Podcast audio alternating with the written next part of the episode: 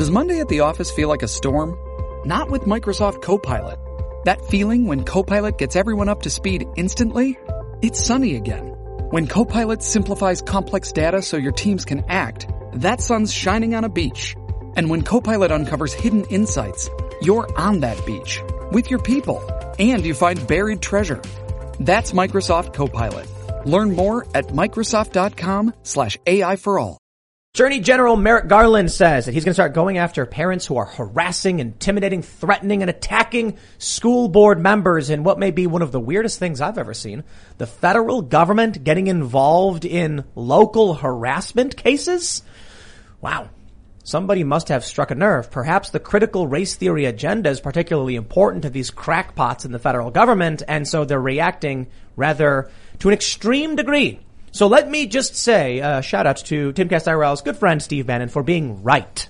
And I love saying that he was because he came on the show more than one occasion saying parents would revolt when they saw what the schools were doing to their kids. He came back and said, wow, I didn't realize it was going to be like this. This is more than I thought. And now we're seeing the DOJ threatening to send feds after parents for harassment. Now that's amazing. Antifa can go around burning down buildings, literally resulting in death. And the feds don't even, don't even wake up for that. Yet a parent harassing, and I'll use air quotes here, some school board member and all of a sudden they're like, oh, we better intervene. Man, really does feel like, I, I don't know, maybe the establishment is, is, is reacting to an extreme degree because they're losing. Steve Bannon came out and mentioned shock troops taking back this country. The left, of course, revolts. They're freaking out saying, how dare you when he says this. But I think Steve Bannon was talking about them too. He was talking about regular working people, not the wealthy elites in the political class. But we'll talk about this. Joe Biden came out and said anybody who opposes his Build Back Better agenda is supporting the decline of this country. And I just laugh. Man, if that's the case, Joe Biden seriously thinks half the country is not part of this country and we're already looking at some kind of fracturing. So we'll get into all these amazing stories. Joining us today is the ever intrepid Luke Rudkowski. Ron DeSantis had a very interesting thing, thing to say about what we are just talking about. But before that, Newsweek also just reported that F Joe Biden chants broke out at the New Jersey Jets football game. And with popular demand, that's why I decided to make an official Let's Go Brandon t-shirt, which is now available exclusively on It's the cool. bestpoliticalshirts.com I like with the shadows, uh, showing, uh, you know, just a, a different version of I, I got, I got, I got to say, there are a lot of Let's Go Brandon shirts that are coming out. All right, so one of them was literally just it says "Let's Go Brandon."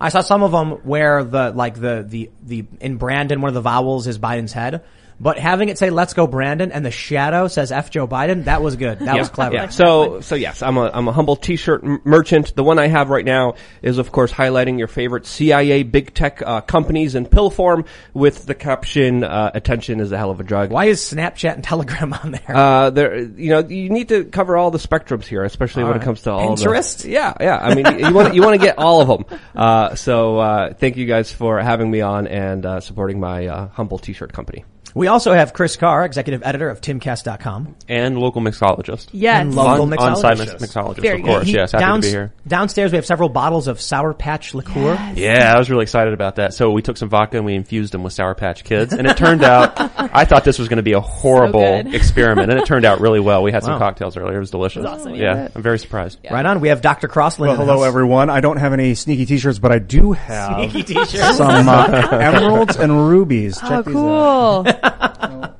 you can see them. Oh, snap. That's I put, right. I put Neat. two of each in each bag, and I have uh, a bag for each of you. Chris, Amazing. Awesome. Oh my Tim, god! Lydia, thank you so much. Thank so you. it's one for you and one for your loved one. Are, are you are you a doctor like Joe you. Biden? Yeah, call, call me Doctor Luke. Not actually a doctor. Not actually. that And good. he's got opals. Ian Ian bought opals. He's very excited. I'll reveal them later. Yes. his, his clever investment. He's going to be the one laughing when the economy collapses and we turn to an opal-based economy. I know, right? Here's Tim's little baggie. Little, bag of gems. Little tiny rubies. They're so pretty. I mean, why are these valuable? What do they do? They are. Can you power a car with them? Called corundum, which Shiny. is uh, aluminum oxide. So there's aluminum in it. I think back in the day when aluminum was worth more than gold, that's part of why maybe they were so valuable. Uh, now they make them in laboratories, so they're really easy to get a hold of. But they're amazing. Very cool. We also have Lydia. Yeah, I am in the corner pressing buttons. We did make Sour Patch vodka. It's fantastic. Uh, these are beautiful, and uh, I'm very excited to make something shiny. Did you guys know that shiny things are popular with people because that's how we found water? That's why people like shiny things. Really? So there you go. Yes, that's correct. How you can look it water? up. hmm That's why we like shiny stuff now. We like reflective shiny stuff. rocks. Yep, it's true. And colored paper. Mm-hmm. All right, let's get into this news. Before we do, head over to timcast.com, become a member, and you'll get access to exclusive members only segments from this show. Of course, we'll have one of those episodes up around 11 or so tonight. After this show ends, we put that one up. But you will also get access to the up and coming members only segments from Tales from the Inverted World. These are fully produced podcasts. We're actually working on cell, uh, like, like animations and images, graphics for the next videos that go live. We're soft launch and a lot of people said, is this just audio? For the most part it is, but we're going to do drawings for each of these, these episodes. This is Shane Cashman talking about UFOs and mysteries. I believe the next one we're working on is either like UFOs or simulism. It's really interesting. And then we're going to have the full conversation members only show, which will be available to members coming up very, very shortly very soon. Uh, but don't forget to like this video, subscribe to this channel, share this show with your friends. Let's talk about some apocalyptic stuff. We do have good news, but we'll start with the bad news. We got this from Fox News. Parents respond to DOJ school board statements. I am, uh, I am what a domestic terrorist. I am what a domestic terrorist looks like. That's the quote. All right. DOJ issued memo after NSBA suggested school boards might be facing domestic terrorism. This is amazing. The DOJ basically came out, Merrick Garland, and said that they're going to be investigating claims of harassment, intimidation, threats, and violence. Even if some, one of these parents at these school board meetings, all right, hold on, hold on. Let me slow down. For those that may be missing the context, parents have been protesting school board meetings because they're demanding the schools either stop masking their kids, change up the curriculum. They're not happy with critical theory, critical race theory, and critical gender theory. So things have been getting intense. Steve Bannon, I'll always shout him out because he was the one who said this to us and he deserves the credit that the parents would revolt when they saw what their, what, what was happening to their kids. And boy, was he right. But I didn't expect the federal government to react this way. Let me guys, let me ask you guys something. If, uh, say a fight broke out at a bar, do you think the FBI would get involved? Negative. No. If like a guy showed up to a golf game and got really angry and started yelling at some other guy and then hit him, literally hit the guy, would the feds get involved? Wait, is there something resembling a noose involved? A Because noose. if there is, then they Yeah. might show up. A lot of Yes. them. Oh, it's a hate- That's true. hate I mean, crime. it, it could swarm the, place. The, pull rope for the uh, golf cart. a garage. pull rope, of course. Yes, and yes. then the FBI swarms. Then No, no, they're no. there, But, so- let- let- but what- for the DOJ to come out and be like, claims of local political harassment are now federal jurisdiction.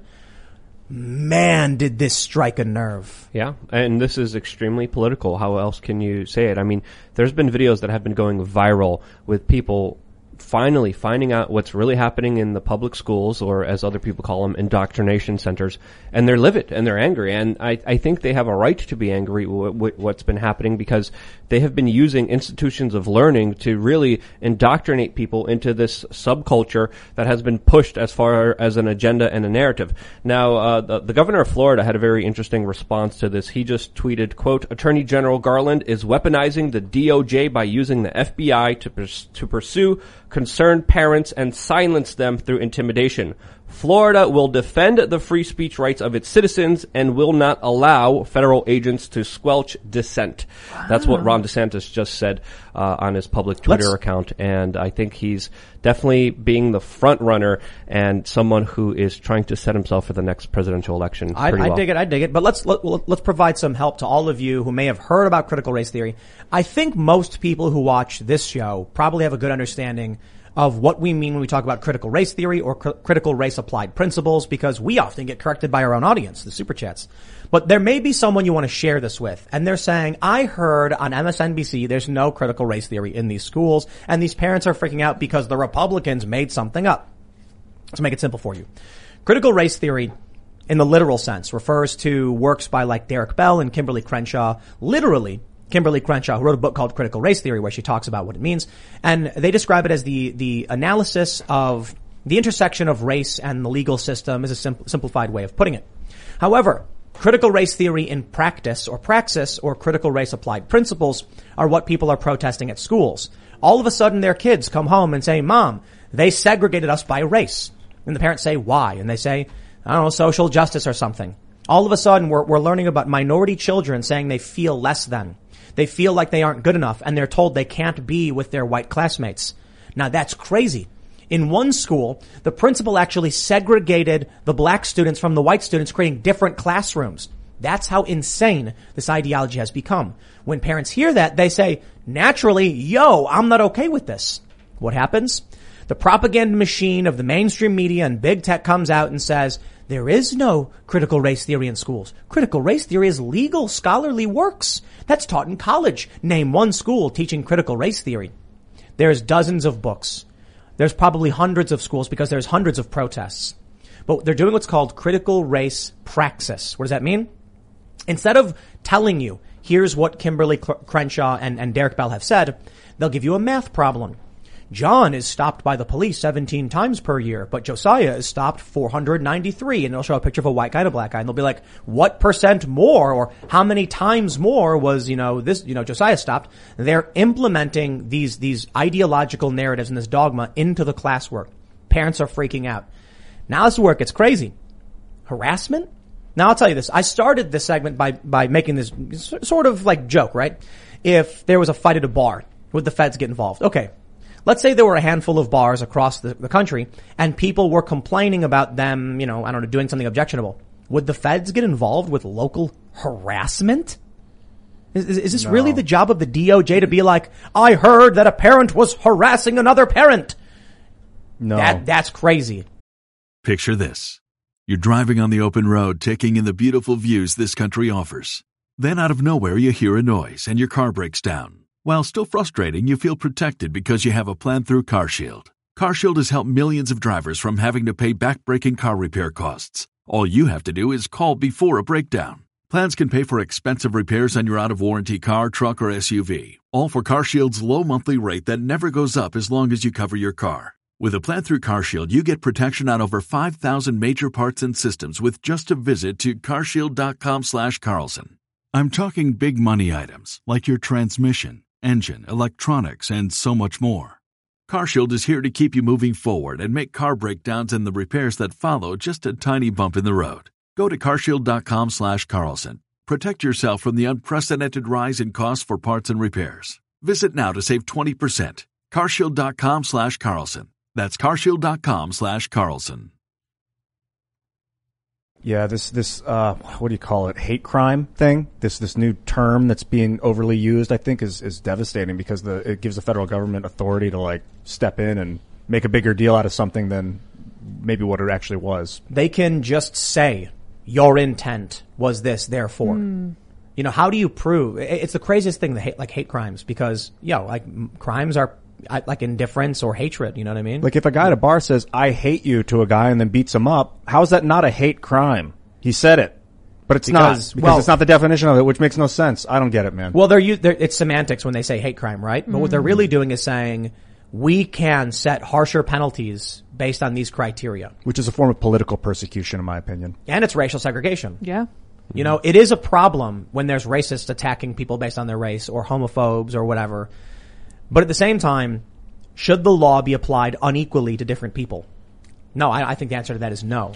But uh, it's happening. Uh, I think it's happening more and more. There's more documented cases of this, and I think within the last few years we have seen the hyper politicization of the national security state, and that's extremely terrifying because they're unaccountable.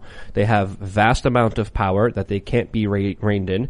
They have uh, unlimited black budgets, and they're using this power for political purposes, which they're not supposed to be for a very specific reason. Because when they do, they become the Stasi, the the KGB, and other very political security agencies throughout history that are very dangerous. And we're not there yet, but I think we're slowly heading in that direction. No, I think you're wrong. I think we're there.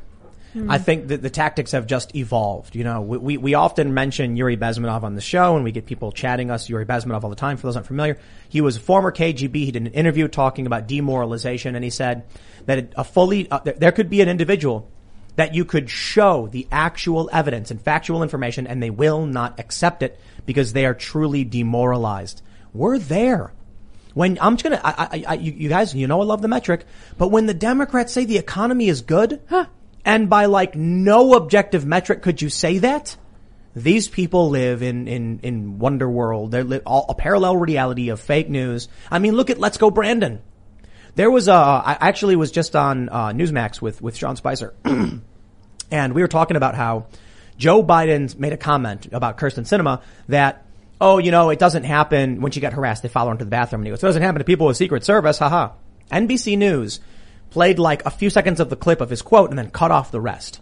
I don't think it's the most egregious thing ever, but it's an example of what the media does. Why couldn't the media just show the extra three seconds of the clip so you understood the full context of what Biden said? They removed that because it was a snooty remark from Biden about doesn't happen to people with Secret Service or something that effect. So what the people who watch the mainstream media or MSNBC or NBC live in a very carefully crafted reality where Donald Trump is, is, is evil, where Steve Bannon is a Nazi, when the dude literally says tax the rich. And these were the agencies that were lying through their teeth just a few years ago, telling us Russia's involved, telling you Russia hacked this election. Where was the evidence? And then again, we found out everything that they said was lying through their teeth. So the fact that they're becoming more brazen in their actions and that now that they're focused on, on parents, because you could see that the parents have been making an effect here because you, can't take over a nation if you can't indoctrinate the next generation. And we're seeing a very significant pushback, which shows you that that has a lot of power since the FBI is literally tasked with trying to, uh, you know, intercept it and investigate it as much as they can. So, so it shows you that on one hand, yes, this is egregious, but on the other hand, you know, little small actions like getting involved in your community are absolutely critically important. That's the thing. So what do you do with these parents that aren't buying this cathedral narrative?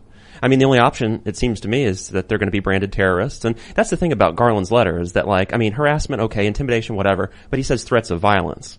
That's the key phrase that he's using to really isolate these people as being dangerous. And they're, they're dangerous or they're, they're perceived as being dangerous to, the- to people like him in the cathedral because they're not buying the narrative, they're not going along with it, and they're just not, Yeah. So you they're know. terrorists. They're This terrorists. this Yeah, the that's, way that's the only that's the only way to categorize them at this point, right? If You you, know- if you have hammers and, and you produce hammers, you need nails. Yes. So the Yes. national security Yep. state literally is looking, begging for their No. next boogeyman, and and uh, Wrong. Excuse me. Excuse me. Oh, excuse gosh. me.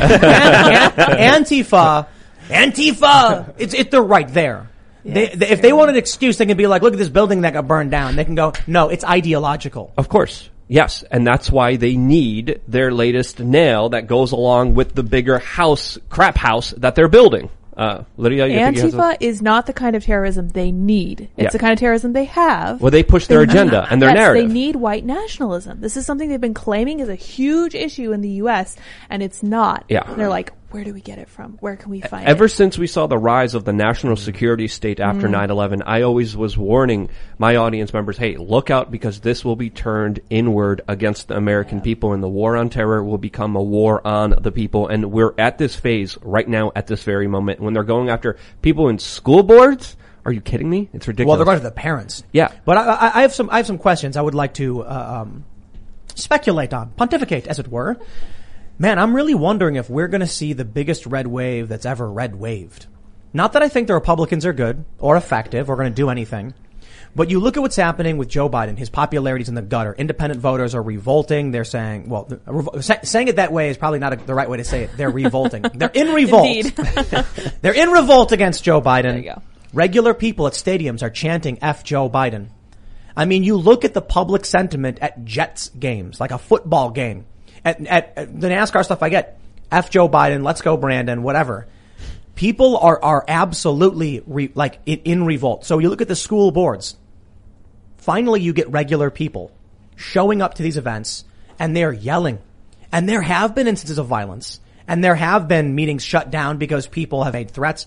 I tell you, man, when regular people are seeing their kids affected this way, this is what I hear from everybody. They say, Tim, it's easy for you to say, stand up for what you believe in because you don't have kids. I can't sacrifice feeding my children, you know, my, my kids' future over a, a job or political belief.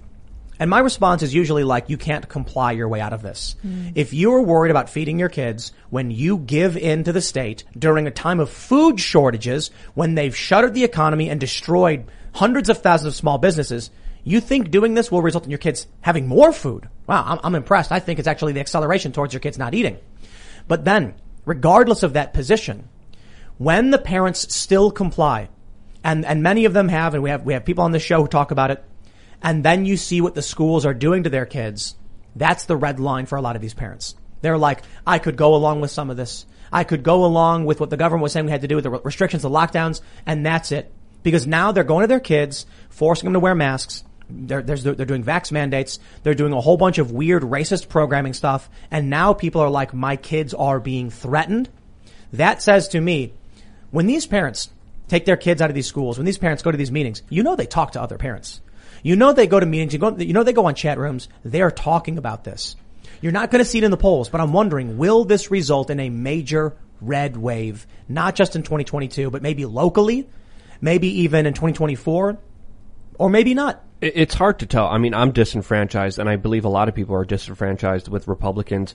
Uh, but it's not just you know kids being threatened; they're also being punished for their masks slipping off by accident or being too close to a colleague. And a lot of parents really got firsthand point of view of, of what's happening in these schools because of the lockdowns. And everything was digital, and their parents were watching their children, and they were listening to their teachers talk to their kindergartners about sexual adult topics that they shouldn't be talking about, talking about issues about hating someone because of the way that they were born, talking about other ridiculous issues that have nothing to do with actual useful skills. I posted a, a meme today and it was about things that you should teach your children that the local public school doesn't. And I'm just going to read this off really quickly because I find this very important and this might motivate some people to do some homeschooling, which is mm. absolutely critically important if we want a free and independent nation, not just bootlicking slaves that will repeat and regurgitate everything that they're taught to in these indoctrination centers. But first off, safety, self-defense,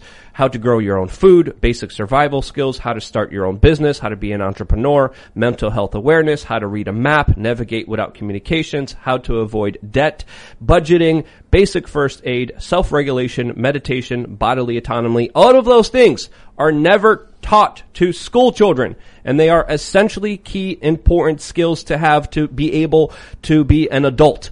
And that's something that a lot of people are having a very hard time dealing with, especially when they leave these indoctrination centers, these little safe spaces, and they're out there in the real world, and they get a shock of what the world really is. Imagine, imagine being one of these parents who still genuinely believes that your kid's going to school and learning math. Ah.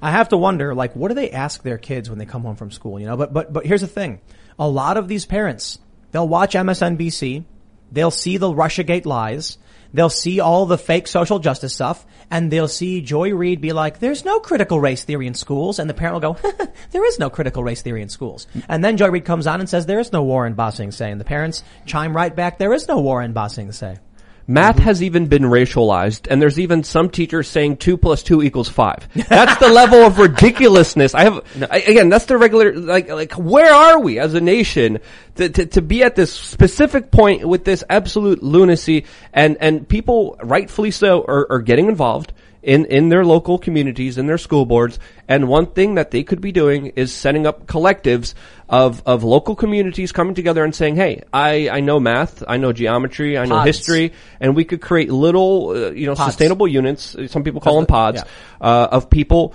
using each other's skills to raise their children in the proper right way that doesn't teach them just to regurgitate what the teacher tells them. But what kills me was that two plus two equals five was just a starting point. Yes. That was a starting point, and now it's 3.5 trillion equals zero. Yes.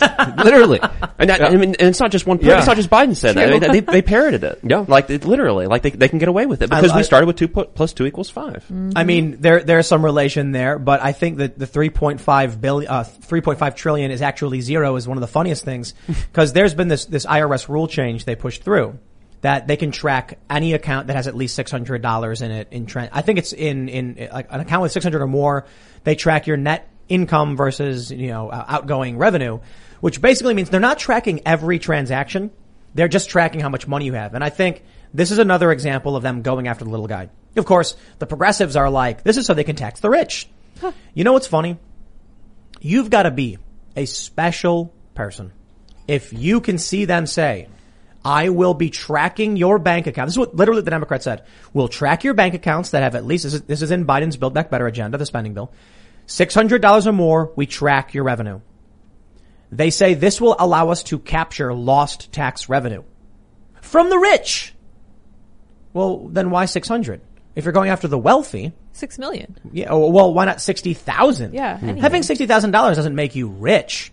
You know, No, no. I, we need to go after the billionaire class I think because they're the ones calling for all these taxes and regulations to make sure that no one competes against them, Right. Or no one even rises against them. If you see the biggest proponents of the minimum wage, of, of more regulations, of more government intervention, it's the multinational corporations that have already made it, and they're afraid and they want to solidify their position. So, uh, why aren't there any calls to regulate them or, or go after them? This, this this plays a, it plays into exactly what I'm saying though with um you know parents rising up. It's also regular people. I mean, if you genuinely believe the Democrats proposing a new IRS rule to track your bank account is to tax the rich, well then I guess we're doomed. But I think a lot of people are going to be like, "Yo, wait a minute, what is this? Why are why is my net income being you know for this amount of money?" Because they're trying to track the side hustle. The people who make very little money. Listen, people who are rich, they don't need to do these, these, these, look, when they do these massive secretive transactions like in movies to Switzerland and then they're like, what's the password? That's all fake. They don't need to do that. They're rich. They don't care about paying fees or paying taxes when you have a, a billion dollars in assets. They certainly try to avoid them to the best of the best of their abilities, but they can say, look, I, I- I've met people who do like art deals where these wealthy people are like, I can toss 50 million at this, no big deal. How much do you want? A million bucks? Done. And people get rich for doing nothing. I've seen that stuff. Rich people aren't as concerned as people, as, as the poor really do think about taxes. They don't want to pay it, obviously. They'll go to Panama, they'll go to Switzerland, they'll go wherever they have to, Ireland, uh, St. Kitts and Nevis. But when they're tracking $600, what they're really saying is, you as a poor person, we know you've got side hustle. Because most people do. Most people might be like, I sold a, a car for, you know, a, a couple thousand bucks. And then the IRS is going to be like, you're going to get a letter in the mail. And if you've not experienced this, you will, if, if this rule passes, you'll get a letter in the mail and it'll be like, your account saw an increase of X amount of dollars that was unreported. You owe us taxes on that. What is this income? You failed to report. And then they're going to come after everything. Yep, and this is at the same time that the Biden administration has just announced that they're spending millions of dollars on expanding the IRS, hiring as many agents as they can. Just a few weeks ago, they just announced this. Saw so, that. So this is in correlation with this for total track, trace, and database society, where they're trying to push everyone into a cashless society so they could control everyone and have the ability to turn people's wallets off. The bigger picture is my, my question is, will this be the, the, the straw that breaks the camel's back? Not Usually, just the, yeah. s- not the schools, right? Taxes usually. But it's like these grains of sand making this heat. Taxes, for sure. No taxation without representation, the famous, you know, statement from the American Revolution. But we're gonna have regular people who are like, yo, dude, I make like a hundred bucks a week by, you know, helping my neighbor. And now they're questioning me on where this money came from. And I'm, I gotta pay taxes on it. Well, the truth is, you're supposed to pay taxes on that if you do a job. But there are a lot of poor people who don't report the stuff. A lot of servers don't report cash tips. All of a sudden now, those cash tips, yeah, they're going to be asking questions about how you have so much money. Here's the best part. You notice, you notice the change shortage over the past uh, two years. Mm-hmm. We went to, I think we went to a Golden Corral, and they were like, "We don't accept cash because we have no change. Exact change required or credit." So naturally, everyone goes credit, like Luke said, cashless society. But again, the bigger picture is: are people going to snap from this? I'm kind of thinking when you look at the parents and you look at the financial situation, they are just turning up the heat so fast that people are going to explode. Shipping can make or break a sale, so optimize how you ship your orders with ShipStation. They make it easy to automate and manage orders no matter how big your business grows. And they might even be able to help reduce shipping and warehouse costs. So optimize and keep up your momentum for growth with ShipStation. Sign up for your free 60-day trial now at shipstation.com and use the code POD. That's shipstation.com with the code POD. Every day, we rise, challenging ourselves to work for what we believe in. At U.S. Border Patrol, protecting our borders is more than a job. It's a calling. Agents answer the call, working together to keep our country and communities safe. If you're ready for a new mission, join U.S. Border Patrol and go beyond. Learn more at cbp.gov slash careers. I mean, we'll see. It's very hard to predict a lot of these things. I would definitely guarantee that an intelligence agency has some kind of predictive programming tracking everyone's The discontent particularly the opposition. against completely what's happening right now. But but also just to kind of uh, go back to what we were originally talking about. I just saw this article by Town Hall that says, "quote FBI admits it doesn't track Antifa BLM violence," with a quote from the FBI saying, quote, since we don't categorize Antifa, nor do we calculate or collate information regarding Antifa, that movement, we don't have information on their terrorist attacks. I'm going to push back on that a little bit though, because I looked into that story. Mm-hmm. The full statement he gave was that we don't actually track specific groups. And so I can tell, what he said was, so I can tell you about anarchist extremism, but we don't target any specific group. So a lot of people frame that as them saying like, we don't track Antifa. Well, it sounds like he was saying they do. They just call it anarchist violence. They track everyone, but who they Right. choose to go after is another thing. And this is why George Soros has invested so much into local prosecutors. And he's investing a lot right now into a local race happening in Austin, uh, specifically to make sure that the local prosecutors there, that there's going to be um, a bill that's up for vote about uh, police officers because they want to hire more police officers in Austin. Uh, George Soros is spending a ton of money down there making sure that that proposition doesn't get passed. Let's talk about what they said about Steve Bannon, hmm. because this one I think is really interesting. We got this from the Independent. Steve Bannon pledges 20,000 shock troops ready to go as he rants that we control this country. Donald Trump's former strategist has called on GOP to deconstruct the state. The Independent reports Mr. Bannon made the comments as he said he had rallied Republican supporters to deconstruct the state when the party wins the White House again. If you're going to take over the administrative state and deconstruct it, then you have to have shock troops prepared to take it over immediately. Mr. Bannon spoke to the newly formed Association of Republican Presidential Appointees, which was formed to help future GOP officials fill thousands of federal jobs if they win the Oval Office again. He told the new network that he wanted to see pre-trained teams ready to jump into federal agencies at the start of the next GOP presidency. And he doubled down on the claim on his Monday broadcast on Real America's Voice. Now here's what's funny. What is Steve Bannon saying?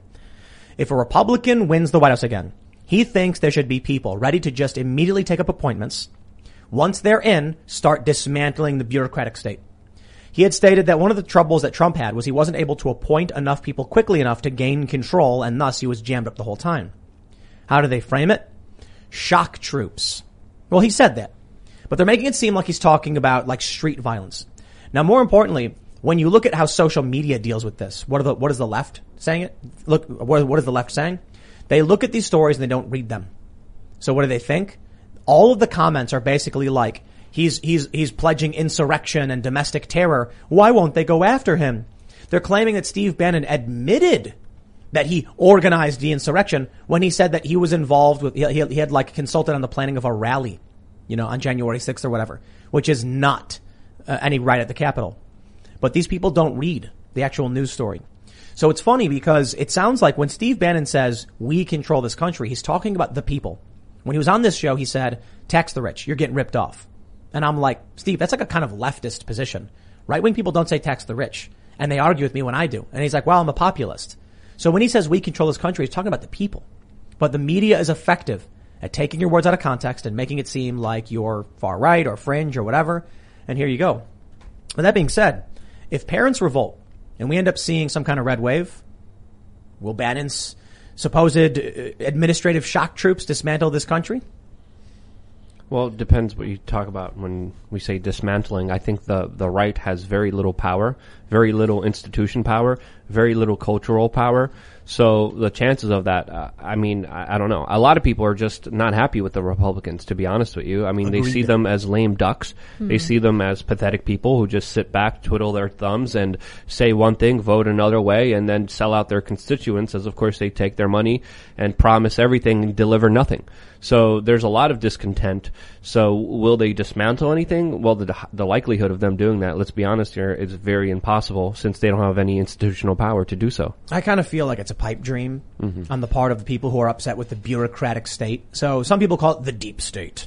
And I think it's referred to as like, what, what is it called? Permanent The government? permanent state. Yeah, yeah. administrative state. state. Administrative state, yeah. Yeah. so this is, I mean, this is important stuff to consider.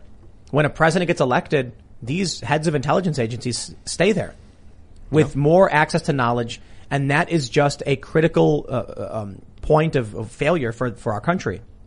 If we're supposed to have elected representatives who come in to enact their agenda, but you have people who are unable to gain more power, more control over a longer period of time through appointment, then we're not a, a, a constitutional republic with democratically elected representatives, are we?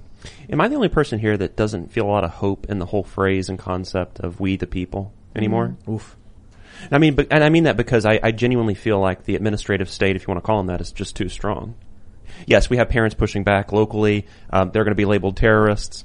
Uh, I have another point about that later. But uh, at this point, what do you really do? I don't know. I don't know if uh, Because even these people, these parents, you know, that are uh, getting engaged on a local level, they uh, they still have to communicate via social media at some point. So what if they just unplug it? You know, aren't they going to pull every single trick that they can possibly manage in order to uh, make sure that the people don't have any kind of power against such a big, ugly Yeah. machine? I, I think hope in Congress is absolutely delusional, but I do think there are some significant things that have developed within the last few months, especially on the local level, that are, that do deserve to be talked about. Places like Florida, places like Texas, places like New Hampshire have uh, initially been living under a totally different system than a lot of other people in the rest of the United States they have been making their own calls, their own decisions. A lot of them you could debate whether they were right or wrong. But also when we look at gun rights, they have been actually expanding in some states that have been passing laws, constitutional carry laws and provisions where the federal government is against it. But locally on a state level, things like that have been passing and uh, some people are even arguing we're getting more gun rights than we ever had That's true. in, in, in recent uh, history. So look at look at the map. Look at the, the there's a map of, of constitutional carry from the, the 80s. It didn't exist. exactly. Yeah, True. That's crazy. to uh, you compare it to now, and it's it's it's amazing. It's it's great to see, and uh, of course the the crime statistics kind of speak for themselves when you have constitutional carry and when you have gun ownership comparatively to when you ban gun ownership. But there's a lot of different factors to facilitate there as well. But but on that kind of level, I do think there is room for optimism and hope because we have seen incredible things that have gotten rid of a lot of bureaucracy, gotten rid of a lot of big government. Federal level, I think it's becoming more and more irrelevant because a lot of states are just saying, no, I'm not going to listen to you. Uh, we saw Ron DeSantis. We, we've seen other states say, ATF, uh, you're not, you're not coming in here. Uh, FBI, you're not coming in here to, to harass our parents. This is not going to happen here. California and immigration. Yeah. Um, you know, there's so many other examples of this, and I think we're moving towards another form of government where the federal government is becoming less and less relevant, which is amazing, good to see, and exciting for me personally. So is that why the federal government's essentially panicking? Yeah. I think so because people aren't listening to them. They can't really do much. Um, what, what are they going to do in Florida? We saw Joe Biden attack Florida viciously. We saw Dr. Fauci say there, it's going to be a bloodbath in Florida. We saw the mainstream media say that there's going to be bodies piled on Miami Beach. Uh, there's going to be, you know, a reckoning happening because they're not listening to our overlord, Mr. Fauci. And Mister. Yeah, whatever, whoever, whatever. That, that, that was the insult of insults. yeah, really. No, again, they, they just said, screw you guys, we're not doing it. And what happened? Their numbers are comparatively to California where they had the strictest lockdowns, you know, highlighting how, Oh, but we've seen this over and over Yeah. again. You Yeah, know, so- and, and it's hard to understand why the waves come and go. I'm not going to pretend to be, you know, like you look at some places like Sweden and they have no big spikes, and there's a big spike some at some point. I don't know. I don't have all the answers on that. I can say I don't think there's ever a reason to believe that a small handful of elitist authoritarians are going to be able to lead the country more effectively than a decentralized will of the people. Hmm. I don't think will of the people is perfect. I th- certainly think that you know, direct democracy doesn't work, so there has to be some safeguards, like a constitutional republic. But the people electing representatives at least is some safeguard to mob rule. Not perfect, a little bit better. But what's the alternative now? Joe Biden ruling by decree. Joe Biden comes out and says that if you don't support his agenda, you're supporting the decline of this country. You're either with me or against me. It was bad when Bush made the same illusions. It's bad when Biden does it now. He said complicit. Is that what he said? yeah, complicit. That's but that but that's one of those words that's been hijacked by the social justice warriors, right? It's like you, you're complicit in white supremacy if you don't confess. There was that recent TED talk by uh, Ibram X Kendi where he talks about confession. I mean, he, he literally uses this religious language, and I mean, we've all seen that for a while, but he's literally using it now. And there's that complicit. If you're complicit with uh, your white supremacy, if you're complicit with allowing this country to deteriorate, it's your fault. You're the racist, and you're part of the problem. He's I- he's he's basically complimenting the ancaps and the libertarians, and to a certain extent, I, you know, it's funny because Antifa claims to be anti-authoritarian, but all of the Antifa people on on my Facebook are absolutely pro-government right now, and it's just like y'all are dumb. But what- Sorry, if you y'all look are dumb. yeah, look at what they're protesting. They're protesting against people who are going against mask mandates. Who They're are protesting for the state. Yeah, they're protesting literally for state initiative efforts that that go after and punish people for not complying with big bureaucratic government. I will say though, it's getting to that point where I was surprised that these Antifa people were like, you know, I'm, I'm talking to people on Facebook who are like, you know, leftist or whatever that I've known since like Occupy. And they're saying things like, there's no vaccine mandate. And I'm like, well, first, let's, let me ask you this is, vaccine mandate, would, would you consider that statist authoritarianism? Well, yeah, of course, but it's not happening. And I'm like, I guess you don't read the news. Here's Yeah. article, article, article, just all these articles. And they're like, well, that's, that's not the state. And then I'm like, here is an article saying quite literally the state is mandating. We, wow, these people don't read the news. Yeah, and they only know what's funneled to them through their activist friends, I suppose. Well, through their social media, carefully curated echo chamber Occupy. that they're that they're in, and and we have to understand they see news, they see videos, they see photos that are completely different than what we see, than what the average person sees, because they're getting literally just their constant uh, reinforcement of this craziness and this nonsense, that, and they don't see that there's another world, that there's another reality out there, and this is happening more and more. People are being politicized more and more to extreme lengths where again, peaceful divorce is a real conversation and I think it is possibly attainable. I don't think it's possibly attainable. I think it's happening. Yeah. I don't mm-hmm. think I, I I don't think it's an issue of you know what what anyone needs to advocate for. When you've got the state of Jefferson, people you got infighting in these different counties. When you've got California, you know, with the northern part wanting to leave, partly you know in relation to the state of Jefferson, but also just wanting to be separate. When you've got states like Texas and New Hampshire, you know, it is it is it, we're at the point now where we've talked about it so much, it's just beating a dead horse. But I mean, these states are saying no to the federal government. Yeah. I And mean they're there's even doing their own thing. there's even BLM protesters marching with Trump protesters against the vax mandates in New York Oh, City. Huge white pill. That Yeah. was great. That was a great sight. So, was so awesome. seeing something like that shows you that, you know, not all hope is lost. The only reason that these bureaucrats have control over people is over this illusion that they have to be participating in this corrupt system and they don't. Mm-hmm. All that needs to happen is people walk away and start living their own lives peacefully without trying to hurt anyone. And it's as simple as that. Well, mm. I may not have a sign of victory for those who believe in freedom, but I at least have some catharsis. Here's a story from timcast.com. Democratic National Committee tells unvaccinated employees they face termination. Oh, employees of the DNC are expected to return to in-person work on January 3rd, 2022. I find that really funny because of all of the people who work anywhere, you wouldn't expect to find people who aren't vaccinated working for the DNC, but apparently there are. And now those people who have g- given their work towards empowering the DNC are going to lose their jobs. Ah, Now, look, I don't want to revel in anybody losing their job. I don't like the DNC. I don't like the RNC for that matter. But these are the people who vote for this stuff. They support this stuff. They actively work for the DNC to support this. And now they're coming to them saying, well, you're going to lose your job now unless you fall in line. And they're like, but, but I don't want to fall in line. Oh, congratulations on what you asked for. You get what, you get what you wish for, you know? I'm sorry, good comrade. You're going to have to take this one for the team. Mm-hmm. I'll You're be gonna honest. step back. I'm if, sorry. If Trump had won the election, it, we'd be in the same situation right now. He was just as authoritative and ignorant. How? He was just he rushed that vaccine out. He was going to do it anyway How is that authoritative? because they they let they're letting the CDC run the show right now, and he was letting Fauci run the show when he was in office. So I don't blame the the Democrats. That's it's true. just the idiocy of authoritarianism and ignorant authoritarianism. That's true. Trump let mm. Fauci do all this stuff. Trump was on Yeah. board with 15 days to slow the spread. That was the Trump plan. And then he could have, he could have, came, you know, he, he did try coming out a few months later being like, we should reopen and here's my plan, but I don't have the authority to mandate the states, the states to do this. The states were doing it, not the federal government. Well, now Joe Biden is doing it. So at the very least I can say this. Trump did let Fauci run, run afoul and run amok. Joe Biden is still worse. But yeah, you know, if Trump was going to have Fauci staying in there and now he's coming out like I should have fired the guy. Yeah, you should have fired a lot of people, but he didn't. I don't think it'd be the same.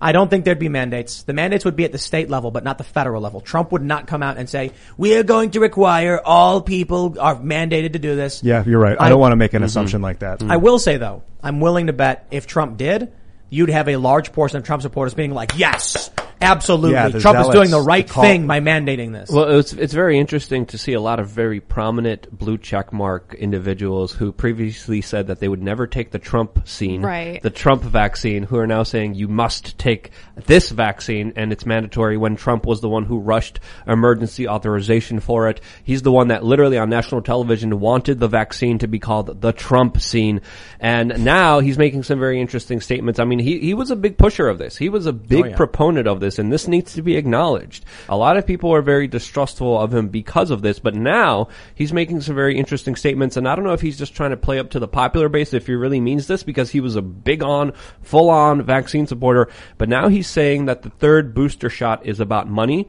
and not about health. This is not me saying that this is Donald Trump saying, um, what, what he said recently about the booster shots that, that people are being mandated, that now two million people in Israel have lost their vaccine status because of, because they didn't take the I, third shot. I, I think Trump's wrong though. I don't think the third booster shot is about money. I think all of it is about money. I do hmm. think, however, you know, you look at the, the expose from Project Veritas. What do we learn from these three scientists at Pfizer? They actually think the vaccine is safe and effective and works. However, they do add if you've already had COVID, your natural immunity is probably better. Well, there you go. The question then becomes, if we're going to have that conversation, is it get COVID to avoid COVID? Because that doesn't quite make sense. But if you did accidentally already get it, then you should be left alone. Outside of all that, I think we're falling into a trap on the mandates in general. We shouldn't be talking about, there should be no mandates, no papers, please, none of that. We got to be careful Yeah, about that. I mean, trap. there's some studies showing that people with natural immunity could have immunity for the rest of their lives.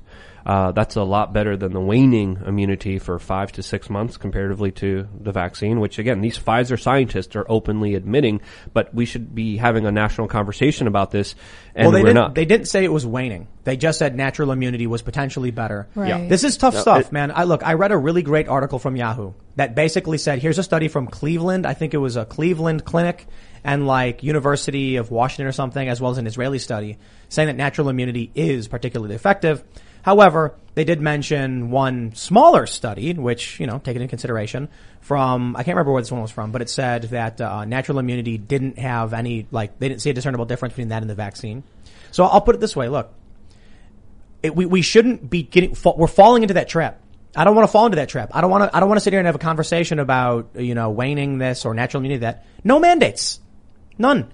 You shouldn't have to show your papers to enter a building. I don't care what for. Because what's going to happen is if we keep trying to reframe it in this way, and that's where the debate's being pulled, probably on purpose, then we end up with social credit systems either way. That path leads to two doors, social credit system with exemptions and social credit system. How about we just say no? I, I think the social credit system is going to be put in through an economic crash, but that I could save that conversation for a little bit later. But the, another thing to highlight about this uh, uh, uh, Project Veritas video is they have Chris Cross, a Pfizer senior associate scientist, saying, "quote I work for an evil corporation. Our organization is run on COVID money."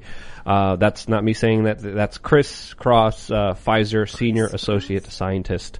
So, uh, I, I mean, Project Veritas is releasing a lot of these videos. With Lucky Land slots, you can get lucky just about anywhere. Dearly beloved, we are gathered here today to. Has anyone seen the bride and groom? Sorry, sorry, we're here. We were getting lucky in the limo and we lost track of time. No, Lucky Land Casino, with cash prizes that add up quicker than a guest registry. In that case, I pronounce you lucky. Play for free at LuckyLandSlots.com. Daily bonuses are waiting. No purchase necessary. Void where prohibited by law. 18 plus. Terms and conditions apply. See website for details. With Lucky Land Slots, you can get lucky just about anywhere. This is your captain speaking. Uh, we've got clear runway and the weather's fine, but we're just going to circle up here a while and uh, get lucky. No, no, nothing like that. It's just these cash prizes add up quick. So I suggest you sit back, keep your tray table upright, and start getting lucky. Play for free at LuckyLandSlots.com. Are you feeling lucky? No purchase necessary. Void where prohibited by law. 18 plus terms and conditions apply. See website for details. But let's not get pulled into Yeah, yeah. that. Like, I I think this is really important to recognize the motives of a major corporation, especially when you have, you know, government mandates. There's a major profit motive in there. But again, that's why the conversation should always be pulled away from that uh, and straight into, hey, no mandates. None. Mhm. You got to wonder though, is Pfizer in, incentivizing the government to push it the vaccine. I remember when they're like, "Who's going to get the contract?" And you're like, "Oh, the contract, right? Is that what this is?" Well, hey, Pfizer got the contract, and so did hmm. Moderna. They got a contract too. Well, there's a been- contract for like it's that. Yeah. con- it's very interesting to see a lot of attacks on Johnson and Johnson, uh, and you don't see the same kind of level of scrutiny against uh, Moderna and Pfizer. That's and, weird. and that is very weird to see because you know Poor Fi- Johnson Johnson and Johnson is not an mRNA vaccine, Right. it's Uh, an uh, it's an uh, it's uh, a, it's a D- different one. It's a d- adenovirus DNA vaccine. I think. Yeah, called. yeah. Just so, one shot, yeah. So, it, it, you know, why can't we have a real discussion about one corporation but not another Well, one? From what I know about these uh, d- uh, old older vaccines, they provoke a natural immune response. That's the point. You give a little bit in your body, your body's like, "Whoa, the virus is here. Let's create a real immune response." Then you have natural immunity. The RNA ones, I think, however, It's, maybe it's the same. Are you sure? Because I think they only protect against one of the spike proteins or a couple of spike proteins So- on the so outer layer of the, the vaccine. There's like the attenuated uh, virus, virus? vaccine, I think it's called, where they give you either like weakened, dead, or you know just a l- small amount of live vaccine. I think the George Washington smallpox inoculations, which is a very small amount they would prick you with, so that your body would defeat it and then build antibodies. And then what mRNA does is it programs cells to produce spike proteins, which then get attacked. And so in the Veritas video, the Pfizer scientist is saying that natural immunity has antibodies to multiple parts of the virus, whereas the vaccine is just the spike protein. Still, look, it, it, it's interesting to see what, what, I, what I get out of the Veritas stuff is that you have these scientists who are straight up saying that it's money, you know, that natural immunity is good and it's money. But again, we, we, we need to just be focused on the mandates. And I'm going to keep pulling it back because mandate, the end result of that conversation will always be Yeah. a social credit system. it's it's not even mandates; it's basic human rights, Tim. Uh, Yes, I, I get it, man. But you guys keep trying to pull the conversation back into we should have an argument about how we should support the man. No, not at all. No, listen. absolutely not. When the conversation is natural immunity, you're basically saying exceptions to to that converse to to mandates. James Lindsay has a tweet where he said, eventually, when the mandates start failing, when they're not working, the conversation will shift to uh, some kind of exemption, some reasonable alternative that still has mandates. We n- cannot have a conversation consistently just going back into the same thing. It's, it's frustrating because it's such an easy and obvious trap. We get it. They make vaccines. Talk to your doctor. Don't support the policy of authoritarians, period. I don't care to talk about the rest of the stuff because it's the same trick. You get everybody watching the show telling their friends, "Do you- you- look, I, look, with respect to James O'Keefe, I think it's a big story that shows you what these people think at this company. But I, we gotta be careful about a conversation that says, People who have natural immunity should be allowed exemptions in the vaccine mandates. No, no, no, no, no, no. No, show me your papers, please. Period. That's my hard line. Yeah, I agree with you. There's no reason that you need a permission slip for the government to go to the supermarket or to get a haircut. That's an absolutely ridiculous, huge step by government that they're totally abusing in an absolutely non-scientific way, in, in, in a way that absolutely doesn't justify it. And there's elements of this official story that people use to kind of back this up. And I think that's why some people chip away at the official narrative, but I think the people who chip away at the official narrative aren't saying that the, the, the mandates are good. I think the, the mandates are absolutely inhuman. I think the government literally creating new hoops every six months saying you need to do this in order to comply. I mean, Israelis. It's the big ask. Yeah, Israelis are getting a huge rude awakening. It's, this is the, this is the big ask. Yeah. Where they say everyone's mandated a vaccine plus boosters. Ah, okay. Well, you can also do negative testing and antibody testing. It's like, no, no, no, no. I'm not big asking. Yeah. I'm not playing that game. None. None of this. They they they have implemented so many changes over COVID. They call it the new normal that have not been reversed, and that's what we need to be talking about. They use the vaccine because they know regular people typically trust their doctors. Sometimes people have bad doctors. They know regular people support vaccination, and that is the attack vector because then you can get regular people maybe some of these parents, maybe some of these people questioning their bank account, to hear a story where they say a group of people are saying vaccine bad and they don't want to get it, and they're like, that's weird. Vaccines are typically good. The narrative needs to be, no, no, no. Vaccine's fine. You, you, you, you go to your doctor, you figure out your own health decisions. Mandate by government authority. Show me your papers. Bad. You know, this is bringing me to Jacobson versus Massachusetts, 1905 Supreme Court case where a guy did not want to get the smallpox vaccine because of his religious rights, and the government eventually went to the Supreme Court. They decided you have to get the vaccine. Smallpox is too dangerous. So now we're in a similar situation. Is COVID as dangerous as smallpox? Is it that kind of danger? That's the question. No, I, I don't think it is. I, I, I understand the precedent in that. I think the question is, When do we allow the government to mandate you show your papers? You want to talk about saying people need to be vaccinated to go to school? I had, I've had that conversation. Look, over a long period of time, there was legislation, scientific studies, long-term health effects were reported, and we said, here's what we think about this vaccine. It's good. Okay. We hereby vote for, for a representative. Representatives all kind of agree. We're all in favor of this. Okay. We're going to require vaccinations at schools and we all shake hands and move on with our lives. This is something else. This is in New York City. If you want to go to a restaurant, you need an ID. Mm. You need an up-to-date passport card. This isn't about the precedent of vaccines. That's what keeps happening. Every time the conversation is being pulled back into other unrelated things instead of saying, why are they demanding my papers?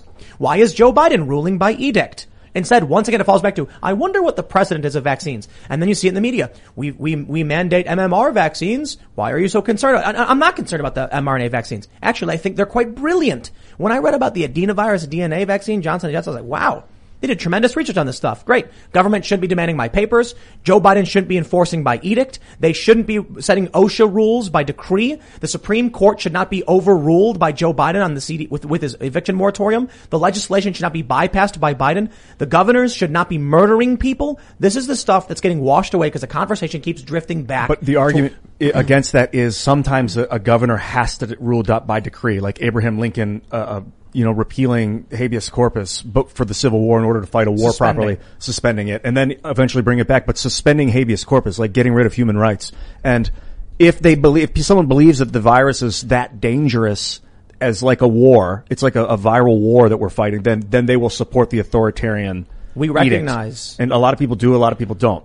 that we recognize a great moral evil in slavery and the good Abraham Lincoln did in fighting a war that kept the country unified and then ended slavery, contributed to the end of slavery, the Emancipation Proclamation. There's a lot of complicated politics involved in what his motives were. Ending slavery was extremely popular in the North and there were a lot of activists fighting on that moral ground. But for a lot of people, it was wealth, loss of access to cash, and the moral issues weren't as big. Slavery was, was the prime component of what was driving states apart. But then, of course, there are other people who are concerned about other issues. Several states seceded not because of slavery, but because of the, the, the, the Battle of Fort Sumter. When they saw what was going on with the fighting, they said this union is too much for us. Virginia split in half, West Virginia and Virginia. So anyway, the point is, we, we recognize Abraham Lincoln, and we recognize he did bad things. We don't like the bad things he did. We like the good things he did. So when we look now and we're watching a government like Joe Biden say, I believe in, in my heart of hearts, I must do these things to you for your own good. I say nah. Because what he's doing is more in line with Buchanan than Abraham Lincoln. He's ripping this country to shreds. He's telling people you're complicit if you don't support what my economic plan? What does that have to do with the, with the emergency decrees he's enacting on mandates? Saying that OSHA now has a rule where if your business has 100 or more employees, we are mandating by decree.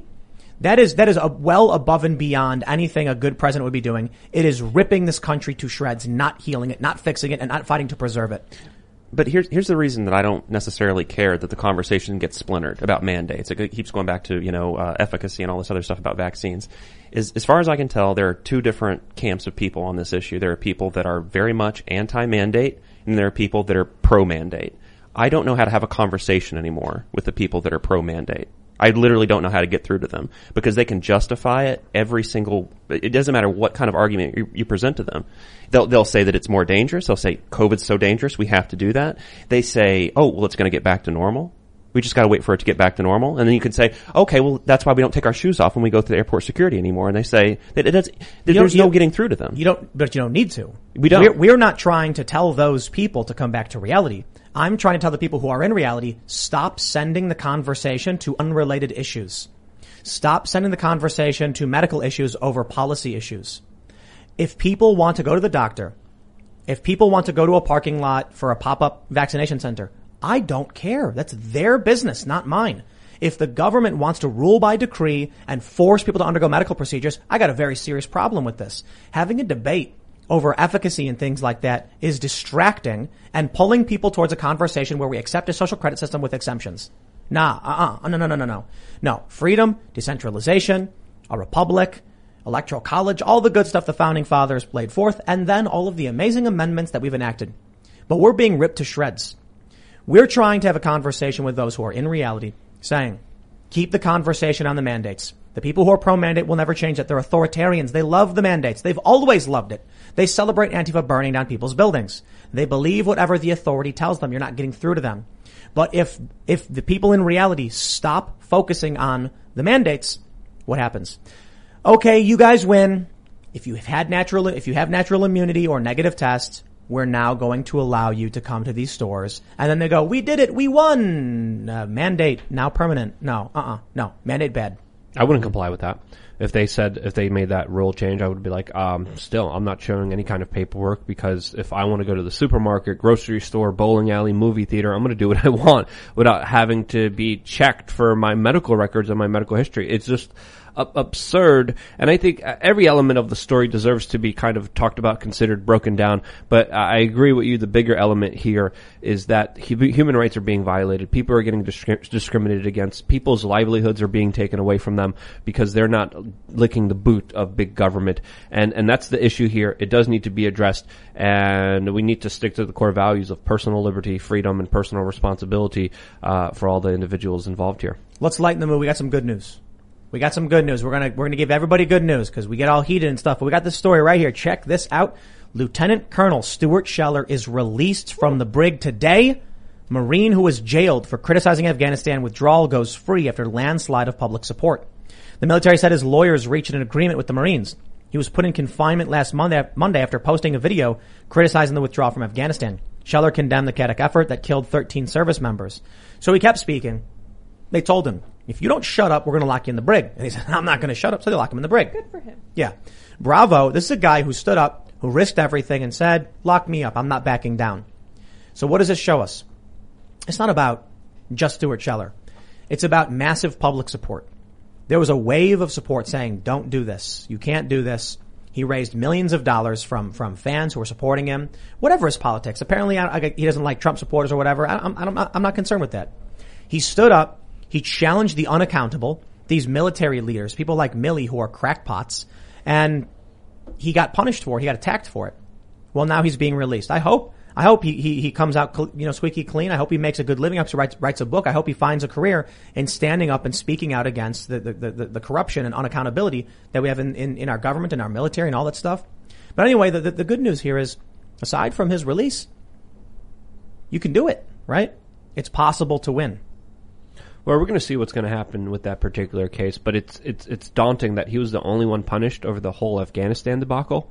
Over everything that happened, the one person held responsible, the one person that the rules actually applied to was a guy sitting back and making a YouTube video. No, no, no, a Facebook on. video. Excuse me. You said held responsible and rules applied to. I, I, I, I disagree. I think he didn't. What, I mean, okay, maybe the rules are arguably being broken, but he's not being held responsible. What was he responsible for? Saying that we should, as a country, live up to our ideals and our standards. And hold our leaders accountable for Oh. their their uh, horrible actions. That's the foundation of this country. Yeah. Not something to be held Yeah. responsible for. That's something to be cherished for. Yeah, well, I misspoke there, and I agree with you on that sentiment. But when we look at Afghanistan, my goodness, the utter mess, the utter distraction. I mean, this couldn't get any worse than than you could even imagine it to be. Especially with the drone bombing of an innocent aid worker and seven children.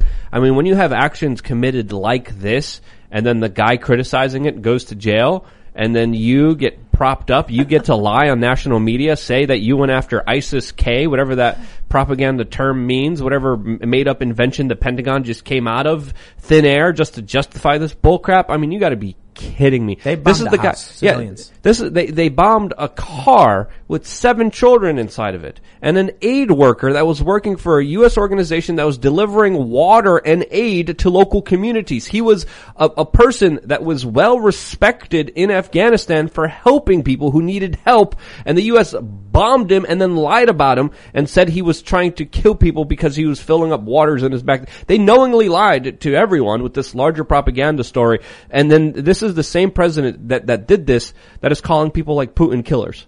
You know, the, the problem is if we're if we're going to consider this like a really inept, uh, malicious military ex- experience, like the whole U.S. government is just is just fallaciously dangerous. Let's just say Yeah, it's they like- armed the Taliban with billions of dollars of machine guns and weaponry, things that I wish I could own and have that I will never be able to have because of government regulations the Taliban now has with my tax dollars. I, I think my problem is that we're using state-funded propaganda media right now. Google, I'm talking to you, Alphabet, to talk about it, and that's a big problem. Because if you're going to use the Nazis' propaganda to bash the Nazis, it's not going to go very far. And I know I can't. That's- I that's- can't say what I want to say on this TV show because of censorship. This is like the worst military debacle in the last hundred years. I don't know. The, the last 20 years of war, Afghanistan, America, the United States, the greatest country ever. Yeah. It was all ruse. It was all based on lies, and the military industrial complex milked it to the last drop until, even to the point where, where the Afghanistan papers came out, when the Washington Post even released documentation showing that it, it's all a scam, nothing's happening here, no one's being trained, no one's being helped, there's no mission here, no one knows what's going on here, years ago. Um, still, it still continued. And when it was ended, it was ended, I think, deliberately bad, uh, for a very specific reason. And it could have been ended totally differently. There could have been different approaches. And it's just, it's just Yeah, mind boggling. look, But, but we, this, we, we, yeah. we, we, we've, we've had the Afghanistan conversation 50 times. Yeah.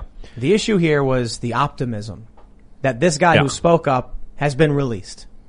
Yeah, but it's like a, a story that's like m- the headline might as well be "Man stops beating his wife." That's a, Good you got a, point. you got a point. You got a good point there. Yeah. yeah. I mean, I, I don't see the optimism in that. Well, at There- least he there- stopped. Yeah, true. Exactly. Correct, yeah. After a large public campaign, he agreed to stop beating his wife. For now. But it, it, it shows you again the politicization of the security state, uh, the politicization of, of anyone who speaks out against the agenda, against the narrative. Uh, they want people fearful. They want people afraid to speak out. They want people afraid to stand up. They want people to, to buckle down and be afraid of them. We need Google and, and Alphabet on our side, and I know there are people. I know you're listening, and you believe us, and you believe me, and we need you. I think that was actually a really profound point that you made about Yeah. Yeah. because I think it, it, in some ways it attests to how hungry we are for some like uh, scruple of good news, just like Mm-hmm. one good like silver lining to you know focus on for a minute. I mean, and it's all actually craziness. like watching someone dig a hole. And then when you hear that they filled the hole, we're like, yay, the hole was filled. But it's like the person caused the problem in the first place, you know?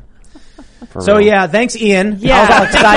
excited. Trying to I'm out. the news. Jeez. Actually, I, I think I have to go to the bathroom, which is also why I'm so agitated right now. Keep- keeping Be it back, real, man. lovers. I was like, this is some good news. This guy's getting released. I mean, look, it is still good news because we expect people who challenge the machine and the establishment to speak out against unaccountable leaders to get punished permanently. And there was a big, you know, a, a cry of support for this guy and he did get out. And there are a lot of people who aren't, you know, facing that same, you know, level of, um, relief, I guess. There are a lot of people who have challenged the machine and get locked up for it for a long time. And I don't mean, you know, violent individuals. I mean like people who speak out, speak up and get punished. We don't hear about in the news. Mm-hmm. So this just shows that if people do come together, victory is achievable as much as Ian made a good point. I look at what happens in New York at the vaccine mandates and they say only 10 violations so far. Okay, 21,000 inspections. They didn't find anything. They got 5,800 uh, warnings, 10 violations. That says to me, because I've, uh, you know, we had Ariel on the show the other day saying that she doesn't get carded by anybody. She goes wherever she wants. Yeah. That says to me that if people just said no, it would be done with and you would win. What people aren't. Some people are, hmm. but more people need to. Well, it's it's all about the illusion of power, and if you could convince enough people that you do have authority over them, you will. And I think this is the kind of silver lining. This is the kind of balance that a lot of these politicians are playing. They're like, we need to scare the crap out of these people. Uh, we need to make examples out of people. We need to punish people for going against us. And I think this is the stage we're at now because people are seeing how delicate and how vulnerable this entire state is, and how easily everyone who who could just say, "Hey, I, I'm not going to comply here," that they can't really do anything because there's more of us than they are of them. And even if you add up the police, even if you add up the military, there's a lot more citizenry. There's a lot more people who are willing to do the right thing, stand up. I, I'm still optimistic in some ways. I, I, I- I think we still need optimism. Uh, just even if we were still in a very bad position, I think being optimistic is still important because you know the way that you see things or the way that things kind of usually kind of play out especially in your mind. Your mind is extremely powerful. If you think resistance is futile it is. And i think that's what they're trying to convince you of right now. Uh, it's futile. You're going to lose. Don't you know look what we're you know they're like stomping on people's personal freedoms and liberties. Look what we could get away with.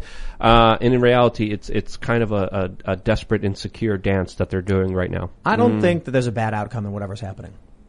I don't see a bad outcome. I mean, maybe maybe for a lot of people, they uh, don't want to live a different way than they live, and they're comfortable ordering their pizza and wings and watching football. But life's going to change. For me, I'm like, all right, let's let's just imagine some scenarios. Joe Biden is the most divisive president ever, or you could say Trump and Biden were very divisive for whatever reason. I don't think it's Trump's fault. I think the media did it, but I think Trump certainly was divisive. Then you get 2024, Trump runs again. The left loses it. John Podesta gets his wish. The West Coast secedes from the Union. The country falls apart. What happens? I don't know. If you live in Texas, you don't got to worry about the ATF anymore. and You can have all these guns. If you live in New Hampshire, you got freedom. If you live in New York, congratulations. Your mandates are law. Everybody's taxes go down substantially. the federal government is too powerful and needs to be at least ha- have its power kind of taken back to the states. And I think that Yes. if anything great, I thought well, as I was relieving myself in the bathroom that Thanks, yeah, it man. is good. Not only are you funny, but also that uh, the public outcry, man, the power of public outcry. If that can overcome the military, then that's a good sign. I think it's happening.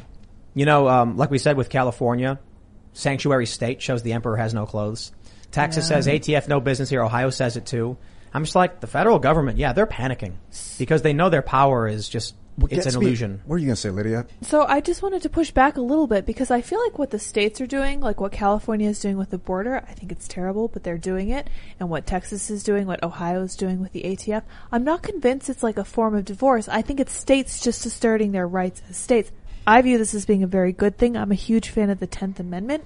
And I think that if we were to strip it all back to the states simply upholding the duties that they're supposed to, we would be in a much better place without needing any kind of national divorce. I think that states just, just need to take that responsibility and get back to it. One of the things that concerns me is not the federal government really, is that it's the deep state, the administrative state, Yeah. like the hmm. CIA. Where are they based? They say it's the Pentagon, Langley? right?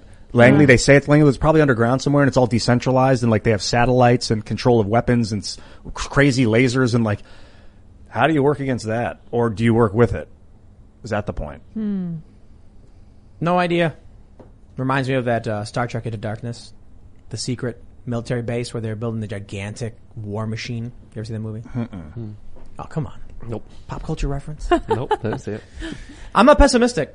You know, every day when I'm recording my videos, I, I look out the window and there's deer and the leaves are falling and I'm out here in the middle of nowhere and I'm like, dude, the federal government doesn't have the ability to go state to state and enforce 90% of what they want to. They can only go after outliers. And so when Joe Biden goes nuts and, and basically violates the law, I'm, and again, I'm, I'm not saying I'm, I oppose the federal government or anything like that. I actually think America's fantastic. I'm just saying they've revealed they have no clothes. The more this stuff carries on, the more Antifa is violent, the more the states reject federal law. The federal government is just freaking out. It's like trying, it's like you got a leak, spr- uh, uh, if you're in a boat and a leak springs and you can walk over and you can patch that hole up as long as it's the only hole. But like in the cartoons, more and more holes start popping up and the feds have no ability to actually go and deal with all of them. Then eventually the boat sinks. I don't think we're headed towards anywhere dark though. New Hampshire wants to be wants to be you know independent, I suppose. Texas probably does. For the most part, people probably wouldn't even notice or care, other than if you're in New Hampshire, your avocado is probably going to get more expensive. Unless you have a trade route going down to uh, Florida or Mexico, and uh, you're able you're able to establish uh, free trading lines with good avocado road, and communities. Yeah, I mean, it's all about the the connections you have, the communities, the neighborhoods, the friendships you have. Um, that's one one part why I try to travel as much as I can to try to stay at, at as many homesteads as I can, as as many farms as I can, to try to you know build and harbor good relationships. Because I think that's going to be something that's going to be absolutely critically important, and that's why I see the federal government trying to stop that at any way that they can, in the most dastardly way that they can. And there's an attack on cash, there's an attack on liberty, there's an mm-hmm. attack on uh, personal responsibility, and that's because when you get rid of all those things, you'll need subjugated slaves that will obey the government at all costs. Did you guys see the drones falling out of the sky in Yeah. China. China, yeah. So because I keep thinking drone delivery is the wave of the future, Jeez, but apparently, not. yeah, this story's light show goes wrong when drones start plummeting out of the sky. And they, the one guy that tweeted said word on the streets that a rival drone company that lost the bid interfered to overwhelm the drone's nav system. And they all came, well, they, they didn't come fall plummeting down. They all kind of like spun down. They had their own. Yeah, auto- like so. Basically, it looks like they were told to land. So we have the video. This is actually a crazy story, man. That was interesting. Drones story. raining from the sky in Zhengzhou. Word on the street, as Ian mentioned, a rival drone company lost the bid, interfered, and overwhelmed the drone's nav system. People are like dodging out of the way as the drones are crashing down. Interesting. I don't think people are prepared for what all this new technology really means. When we started, we started, uh, me and my friends were experimenting with drone tech back in like 2011. Early consumer drones, really light, really crappy, would blow away. It was like, you know, we knew like if we're going to use these things, they can fall. You've got four rotors on these drones. If one of them goes out, it falls. So now they got this video of a guy and he's riding. You see the guy riding the, the quadcopter? Yeah. Yeah. Or it's an Cool. octocopter. It's got four rotors, but it's got two blades on each side. And then they're like, you know, it's a, it was an experiment for helping fight fires. And I'm like, dude, if one of those goes out, you die. Because the crazy thing about that thing he was sitting in was that there were no cages around the blades. So if he pitches forward and the blade goes into his back, I don't know how big it was surface wise, but yo, this video is nuts, man. I mean, I saw I saw a drone light show at Burning Man a few years ago, and it was it was something else. I mean, just being able to see drones in unison dancing and having this light show presented to you this year at the Renegade Burning Man, they did another one uh, where they did uh, the man and they uh, burned it, but it was drones flying up in the air. So there's a lot of this technology. I know the Pentagon has been talking about weaponizing small drones and using it uh, as a way to attack people where you can't even defend against it. So this new technology will have a lot of different ramifications that we can't even foretell in our modern society. So the way that things could go, I mean, it's so ever- unpredictable. You ever play Watch Dogs? uh, no, No. I would- I've seen it. So the first, the first you, you play as like a hacker and you you hack stuff, and it's like you know really basically it's a game where like you can change the street lights and like open doors. But in Watch Dogs 2, you get remote explosives, you get drones, you get a ground drone and a and a and a uh, quadcopter drone, and you can launch the drone, throw an explosive on it, and then fly it at you know your opponents or your enemies or whatever. And what people, I, I, I wonder if they realize, realize that in the game that like, yo, that's happening. Yeah. Ha- Like in the Middle East, drones are going up and into military bases and stuff like this. Mm-hmm. This technology stuff, man, I don't think people are prepared for what's going to happen in big cities. They, they're going to need like signal grids, like invisible radio wave force fields that when a drone gets too close, it just, it just goes down. Otherwise, it'll go in the city and. Well, what. already DJI has geolocations where it can't operate in, specifically Oh, near near prisons, especially near uh, airports.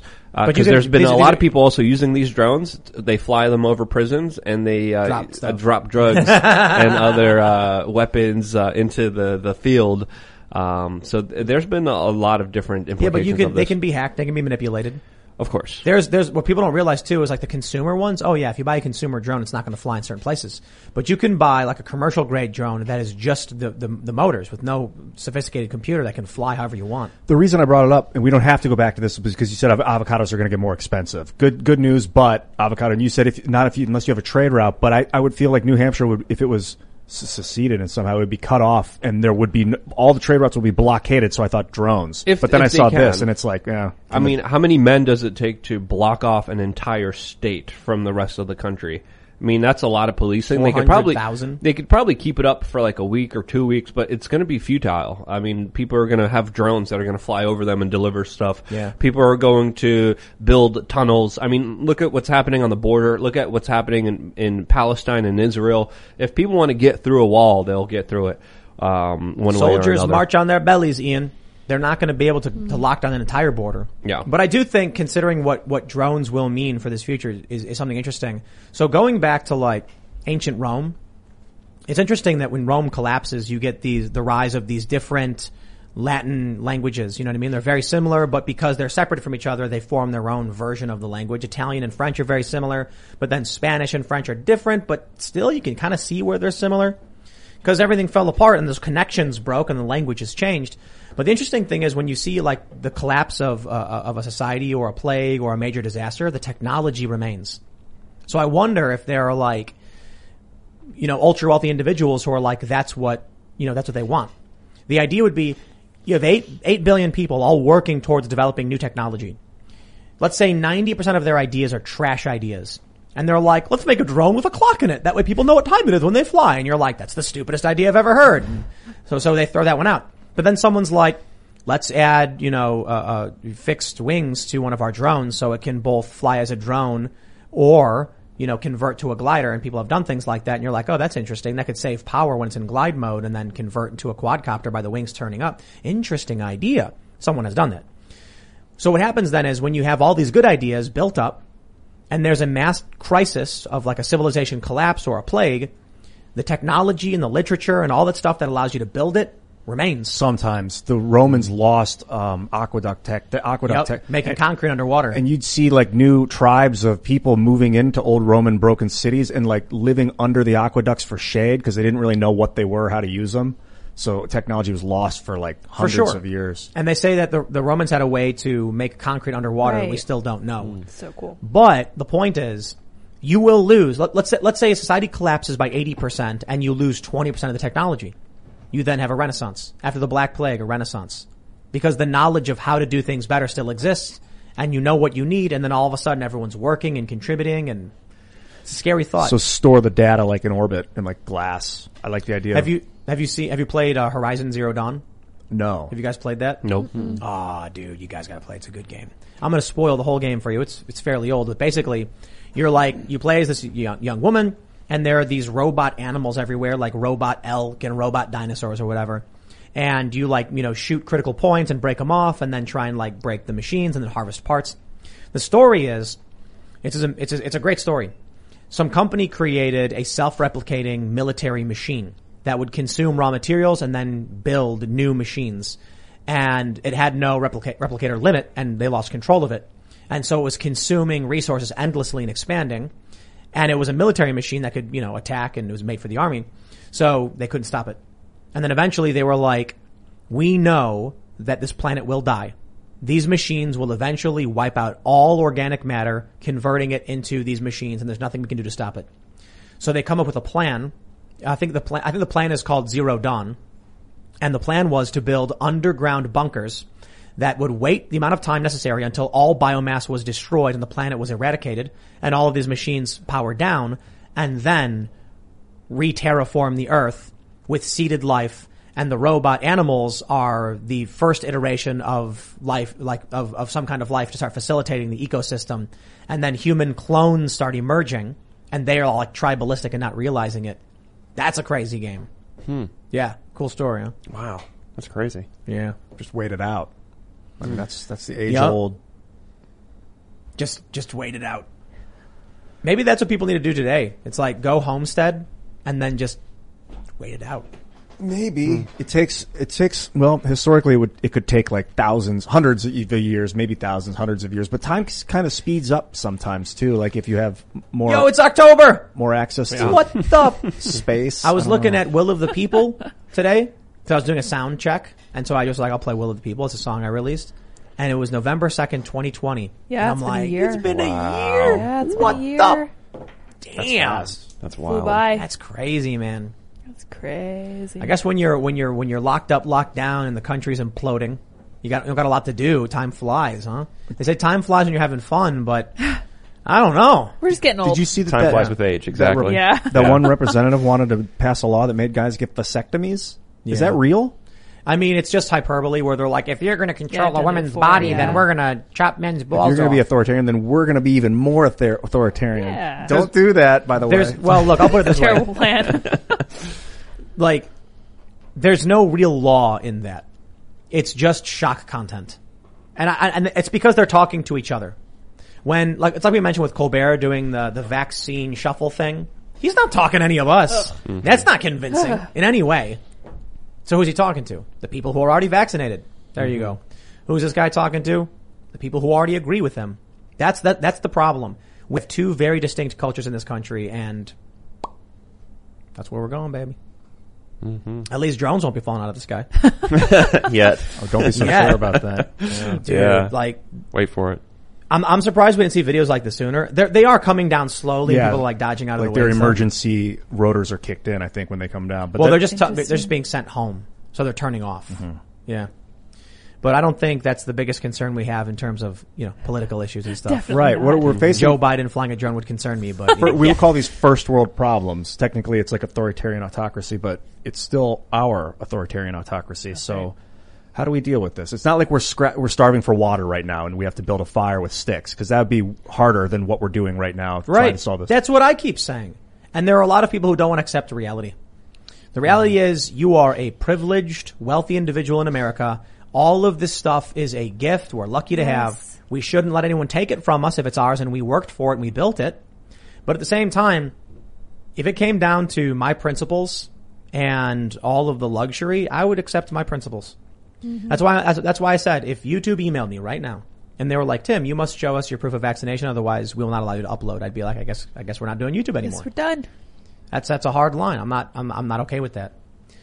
For the time being, you know, we get to live in luxury. We get to speak our minds. We get to challenge these systems, and we'll keep doing it until we can't. St- stop giving YouTube ideas, Okay, this is something that they might actually implement because that's it. every company over a hundred people, you know, mandated by our supreme uh, uh, geriatric overlord, uh, has dictated to us that over a hundred people, if you're run a company, you need to get you know vaccinated.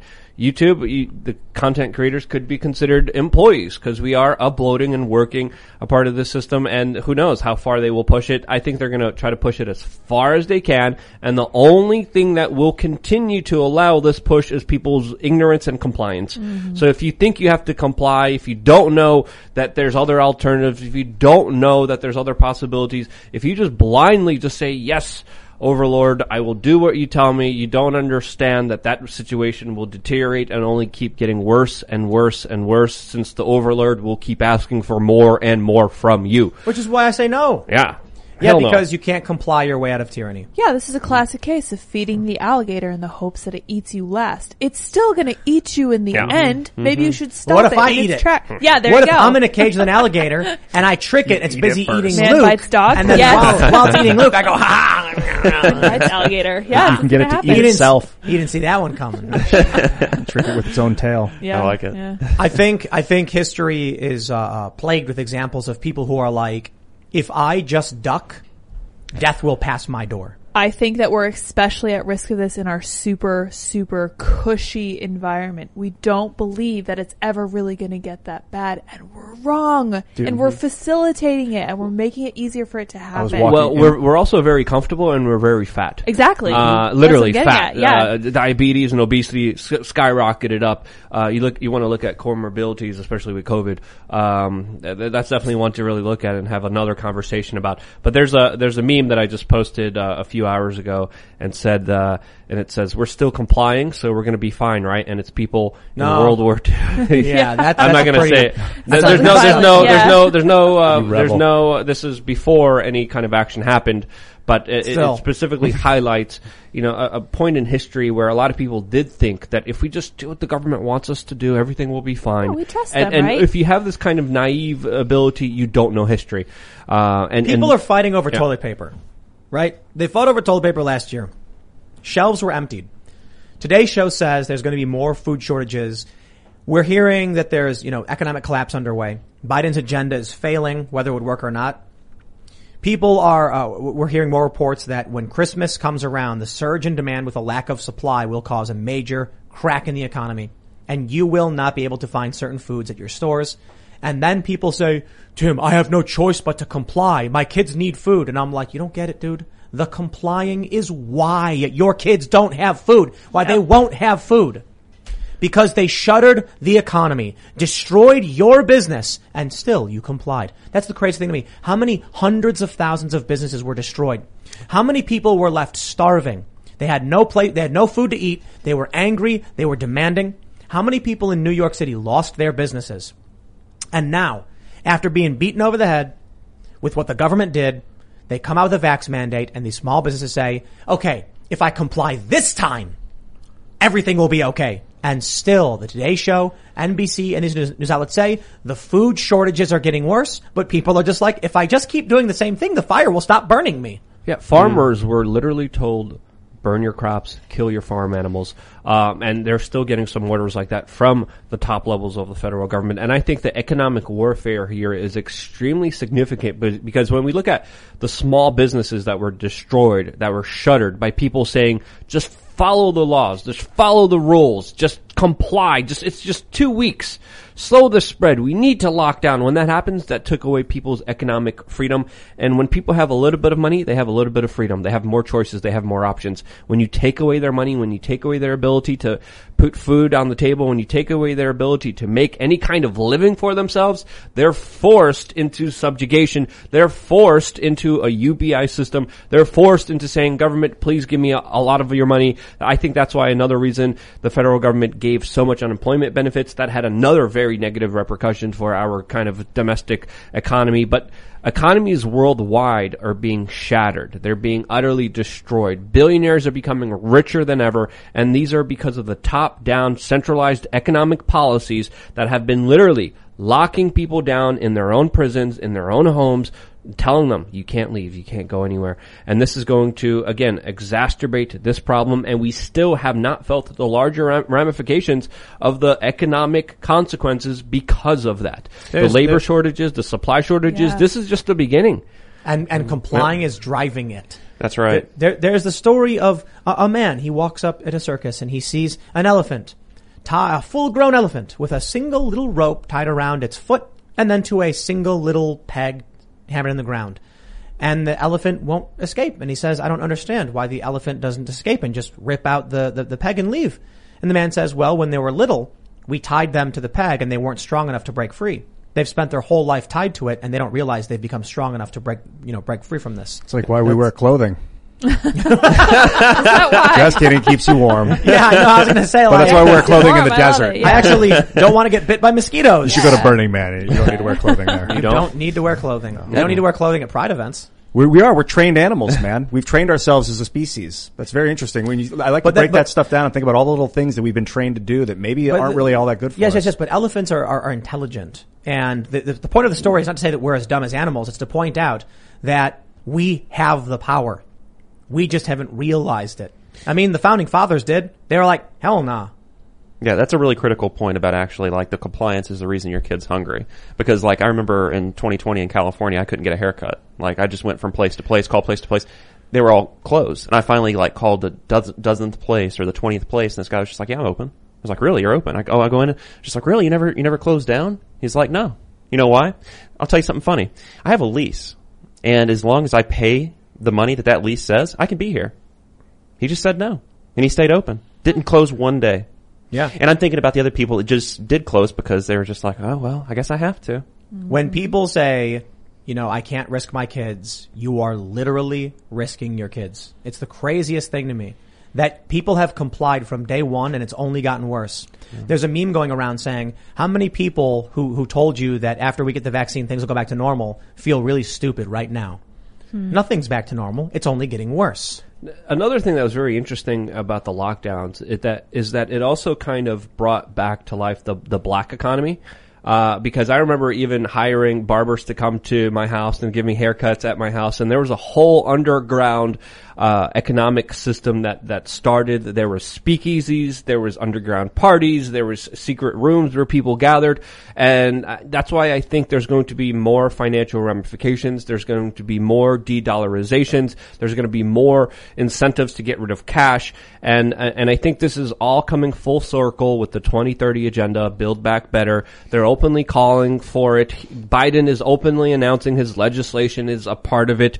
Uh, Boris Johnson is literally uh, cracking open beers and uh, spreading butter, saying "build back butter" and "build back beer" in the most ridiculous, stupid dad jokes that are promoting a globalist agenda that are truly about again making sure that you own, you own nothing, you have no privacy, and you allegedly will be happier more than ever. And to clarify, the ridiculous. agenda is Klaus Schwab's, basically his economic forum. He wants to invite corporations to take over as global governance in accordance with government's like national governments. He doesn't think that they can handle them on their own, so he wants corporations to step in and start to govern us. These authoritarian machines that we've given personhood to that can fire you at will to be the governor. It does just is not at all synergizing with the United States of America and the founding of the country and the concept of the Constitution. They don't. They, they don't. They don't view this country. He doesn't understand this country. No, no, no, no, no. They, they, they, they've already look. This country is under an occupation. Okay, there, there, there. You, you can argue there's two factions out of the many different ways to describe the factions, but one is true Americans, and the other is woke internationalism. These are people who say the country wasn't founded in 1776. Okay, well, we know from American history it was. Signing of the Declaration of Independence set forth this great new nation. They say, nah, 1619, we made stuff up and now it's true. Those people don't believe in the history of this country. They don't believe in the ideals of this country. They don't like the founding fathers. They tear down statues of Frederick Douglass, a man born into slavery and then becoming one of the greatest American heroes. Hmm. We, we, we built statues for this guy. Mm-hmm. They take down statues of Abraham Lincoln. They do not like this country. They don't support this country. But there are people working in, in the FBI, in the DOJ, in local police departments who just don't care. The country was gutted. Complete demoralization. We've lost touch with our values and what makes this country strong. And now we have police officers in Seattle willing to enforce the law against those who would oppose Antifa. It's like, we have uh, the DOJ going after parents the, for saying, don't teach my kids this garbage. The Federal Reserve's like one of those funguses that get in the in the ant's brain and makes it like climb up and get eaten. And it got into the United States in 1913 with the Federal Reserve, and it made us like you know malfunction, and now we're like wasting away and starving, twitching on the ground, and it's still in our brain. So we need to extract it and heal this body. I don't think it's possible. You got to heal it slow, otherwise you'll shock That's why- and kill the system. That's why I said I think what's going to happen is that the country breaks apart. But look, in the end, that's still beneficial for woke internationalism. I don't think globalism is necessarily the right word because I don't think these people actually care about that. They're they're largely focused on the West, the, the Europe and the, in the in the in the U.S. They don't care about China, you know, for the most part. And I think that is it's that it's a it's a it's like a um it's a cult. It is a cult of people who despise Western enlightenment, who despise critical thought and American history and, and European history. And that's it. And the end result will be it all breaks apart.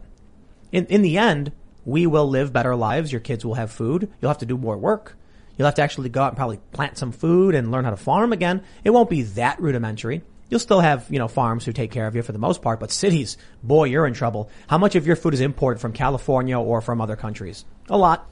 Mm-hmm. California for sure. If California breaks off, man, wow. I'll tell you this. All the food is grown by Republicans for the most part. So those big cities are in trouble. But then they're not going to start just sharing all the food with everybody. Nebraska, man, they're going to have a monopoly on corn. I'll tell you that. Yep. Mm-hmm. Well, even during the Great Depression, during those times, there was still a far significant higher number of farmers and self-sufficient people. And there was still a lot of people who were hurt by the Great Depression, but predominantly hurt in major urban areas, major big cities. Now, there's been a huge distribution of farmers to city slickers, and there's been a big migration to people to live in cities. So I, I do feel if there is some larger economic ramifications, that the reverberations will be far more significant and they will hurt far more people, especially with this larger demographic change that we have seen throughout the last few decades. We got to go to Super Chats. If you haven't already, smash that like button, subscribe to this channel, share the show with your friends, and go to timcast.com for that sweet members only segment coming up around 11 or so p.m. But we got a huge library of members only content, so make sure you sign up anyway. Let's see what y'all got to say.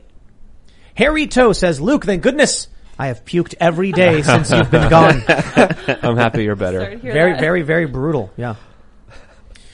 Camel of the Mojave says once again the government has announced a war against its own people.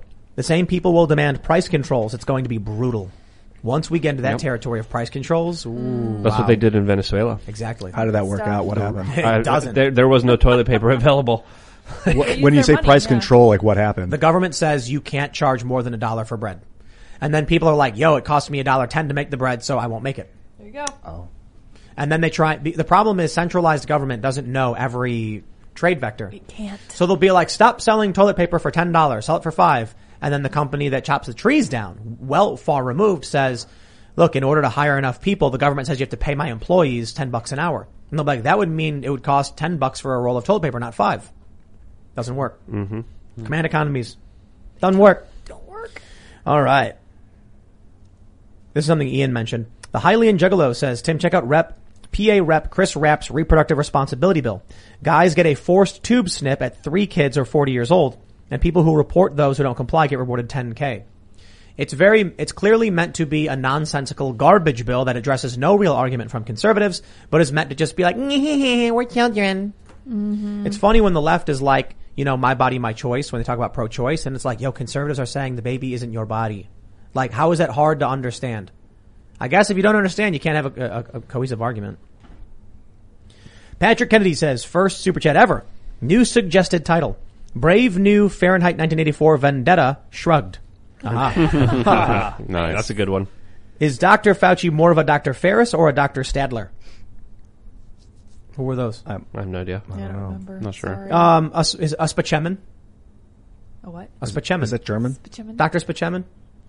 You Dr. pushing Sattler words from. Jurassic Park? No, no, no. Dr. Spachemin. Got nothing. People in the chat are getting it. Oh. You guys. Well, wow. we're slow. Sorry. Yeah. You guys don't watch 30 Rock. no. Mm, best show ever. Sorry. I want to pull Tra- together what you said Great with show. what uh, Alex Jones said the other day. I think we should go with Mr. Sickle. Got it. yes. that makes sense. Mr. That's Sickle. what it means in. Uh, uh, That's what he Italian. pointed out. I like that. Never forgot it. So interesting. Aiden says, hello Tim and Co from the Shenandoah Valley. Thank you for the work you do. Please wish us luck as we try to boot our Democratic overlords in November. luck. Ah, we're not too far away from there, I'm pretty No, sure. we're not, yeah. Good luck, Aiden. All right. Eric says, for Ian, Ohio slang. If someone improperly gets in front of you in line or, or something, what is that referred to as? Um, cutting? Cutting in line? Yeah, I thought so. Right. Yeah. And I'd also be like, dang it. Oh, you, you didn't get it right. Uh, well, I'm not going to say anything um, profane. Was that If what- someone improperly gets in front of you in line for something, what is that referred to as in Ohio? Do you give up? I give up. Ditching. Ditching is when you leave someone without them knowing. Well, Yeah. that's that's not the slang term. Ditching. That's what. Maybe it's new slang. I left Ohio in 20, 2001. Oh wow, that's been Joe Biden is a diddler. Says, "Let's go, Brandon." Great, great username. Nice. I love the username. nice. All right. Brandon Acock says, "Since nobody else will do it, I'll call Luke out." Whoa. Uh-oh. Why do you say import instead of importance? Is it your? Uh, uh, uh, I don't think I can use it. Nice. Is it your autistic word like the use of literally as to other people? I don't know what that means. Uh, potato, potato is my response to you. Yes. Luke, Luke second often picks the wrong word that sounds similar to the other word. But Close things enough. can be of great im- But import. if you look at Yeah. the definition of it, it kind of makes sense. it, does. does make- uh, truly, it it makes makes sense. sense to. Where something can be of great Sometimes import. I'm able to pull it importance. off. and, Sometimes. uh, Sometimes not. most of the times. Silent AF, AFH says, Ian passing a bag of gems out to everyone. Dare I say these are the family jewels? Indeed. What up, Silent? yes. Happy Awesome. day, bro. I'm loving these super chats today. Yeah. Yeah. Spicy. Bug HQ says, Tim, to your points about being, about believing in something and moving and changing your life, please check your pitches email I sent about this, as I agree completely and I've done that myself. P.S. You've got crickets on their way. Are they alive crickets? Oh, I hope so. Hmm. We have 15 chickens now. Woo. Because this is a crazy thing, right? If you take chickens, Yes. and at least one's a dude, Oh. and you put them in a space, mm-hmm. one day you'll have more chickens. Ooh. Just all of a sudden, one day there's Funny like how that works. It's Yeah. magic. three more chickens, and we're like, what? and then there's five more chickens, and we're like, what? Pop out of the ground. No, they just, they just, uh, yeah, just uh-huh. manifesting. I'm It's like- very excited for the eggs. No, I don't think, no, Dor- so Dorothy is brooding, but those eggs all spoiled, they're all rotten. Oh. oh. Yeah, she mm. failed as a mother. Oh, Dorothy, I don't blame you. We got, Oh, we got to do a purge. it's not her fault. We got to purge all the eggs. Okay. So we're gonna have to, yeah. I think I don't know. I don't know what the problem was, but it's been it's been a month and nothing's happened. So Oh. we're gonna call it, and we're just hmm. gonna have to shuffle them all away. It's something Maybe her they might butt's not have warm been. enough. No, hmm. no. Maybe just the eggs weren't fertilized properly. The- And then the other chickens were laying in the same place, and then she wasn't sitting on them properly because there was too many. So it was just Bad temperature? Can it be? If she wasn't sitting on the eggs, then they would die, and she couldn't cover all the eggs, so it just Mm. created problems. So he's got to, yep, yep, yeah. The other chickens, for some reason, won't go in any of the other laying areas anymore. They used to lay in a bunch of different spots, and they all started laying in the same spot. And so they say you have to go in every day and remove the new eggs. So only you have to mark them, so you know which ones. And we didn't know what we were doing, you know. Yeah. Live and learn. All right, let's see what we got. Let's see. Average student says, my uni has a required course for my minor on CRT. where the professor not only has required lectures by Crenshaw and listening to black feminist rants. Wow. Yikes. Sounds fun. Mm-hmm. All right. Tino says the real gem is my dad's novel, Barons: The Decline and Fall of an American Banking Empire by C.W. Acosta, based on his experience as a bank executive in the 80s. Available as an ebook on Amazon. Ooh, that's Oh, cool. cool. Hmm. Yeah. Josh Branson says, Tim, if parents remove their kids from public schools in a mass exodus, Biden will use DHS and the FBI to steal your kids and lock parents up. I don't know about that. The feds don't have as much power as people think. It's an illusion. Hmm.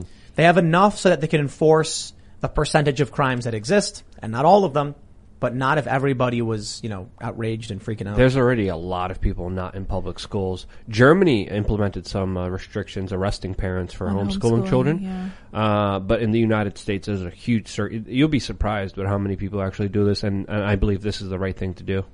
Yeah, and I, I, Tim mentioned the other day that conservatives are the ones that have the kids, but the leftists are the ones that control them, and they can use them to control conservatives. But yeah, like you say, if enough people do it, then But I think there's this obsession with trying to raise and teach children this because the, they're dying out. Mhm. These uh, these a lot of these uh, leftist SJW woke people they're not having children, and because of that, they want to kind of spread their ideas. And I think that's why they're doing it so fanatically and and so brazenly.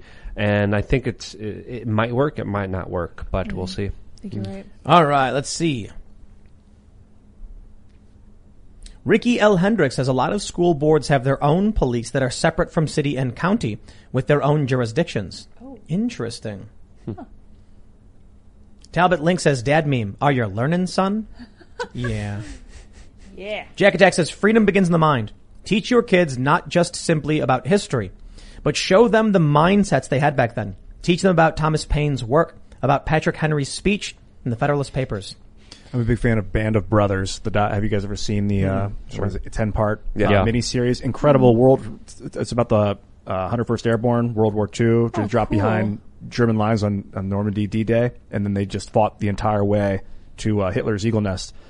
And man, you see what those guys went through. That is well, well, it's a Tom Hanks, Steven Spielberg movie. Yeah. And mm-hmm. We are so spoiled. Mhm. We are so lucky. Yeah, you we have have no, no idea. idea. The beautiful ones in the rat experiment. Yep. Yep. Mm-hmm. Yep. That's us. RVDL, glad to see Luca's back. All right. Thanks for having me. Mm-hmm. Brian Toomey says, little guy has guns. If they can look at your account and see who bought guns, ammo, and accessories, but they don't look at the transactions, this would allow them to track incoming and outcoming revenue in total. So like once a month, if you made $7,000, they'd see that. If you spent 6000 they'd see that.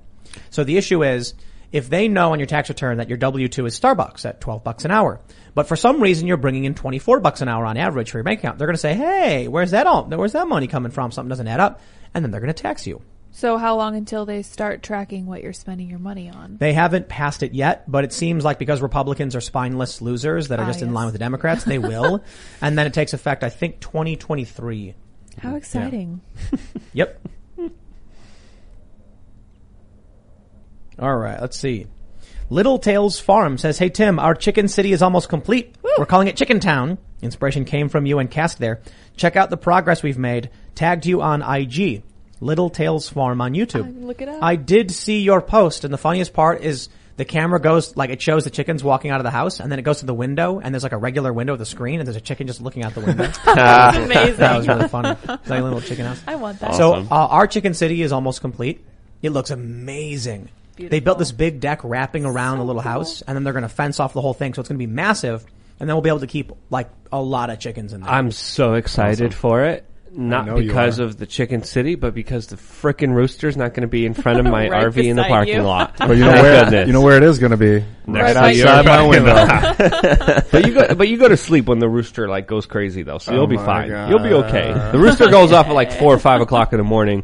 It's been waking me up every morning.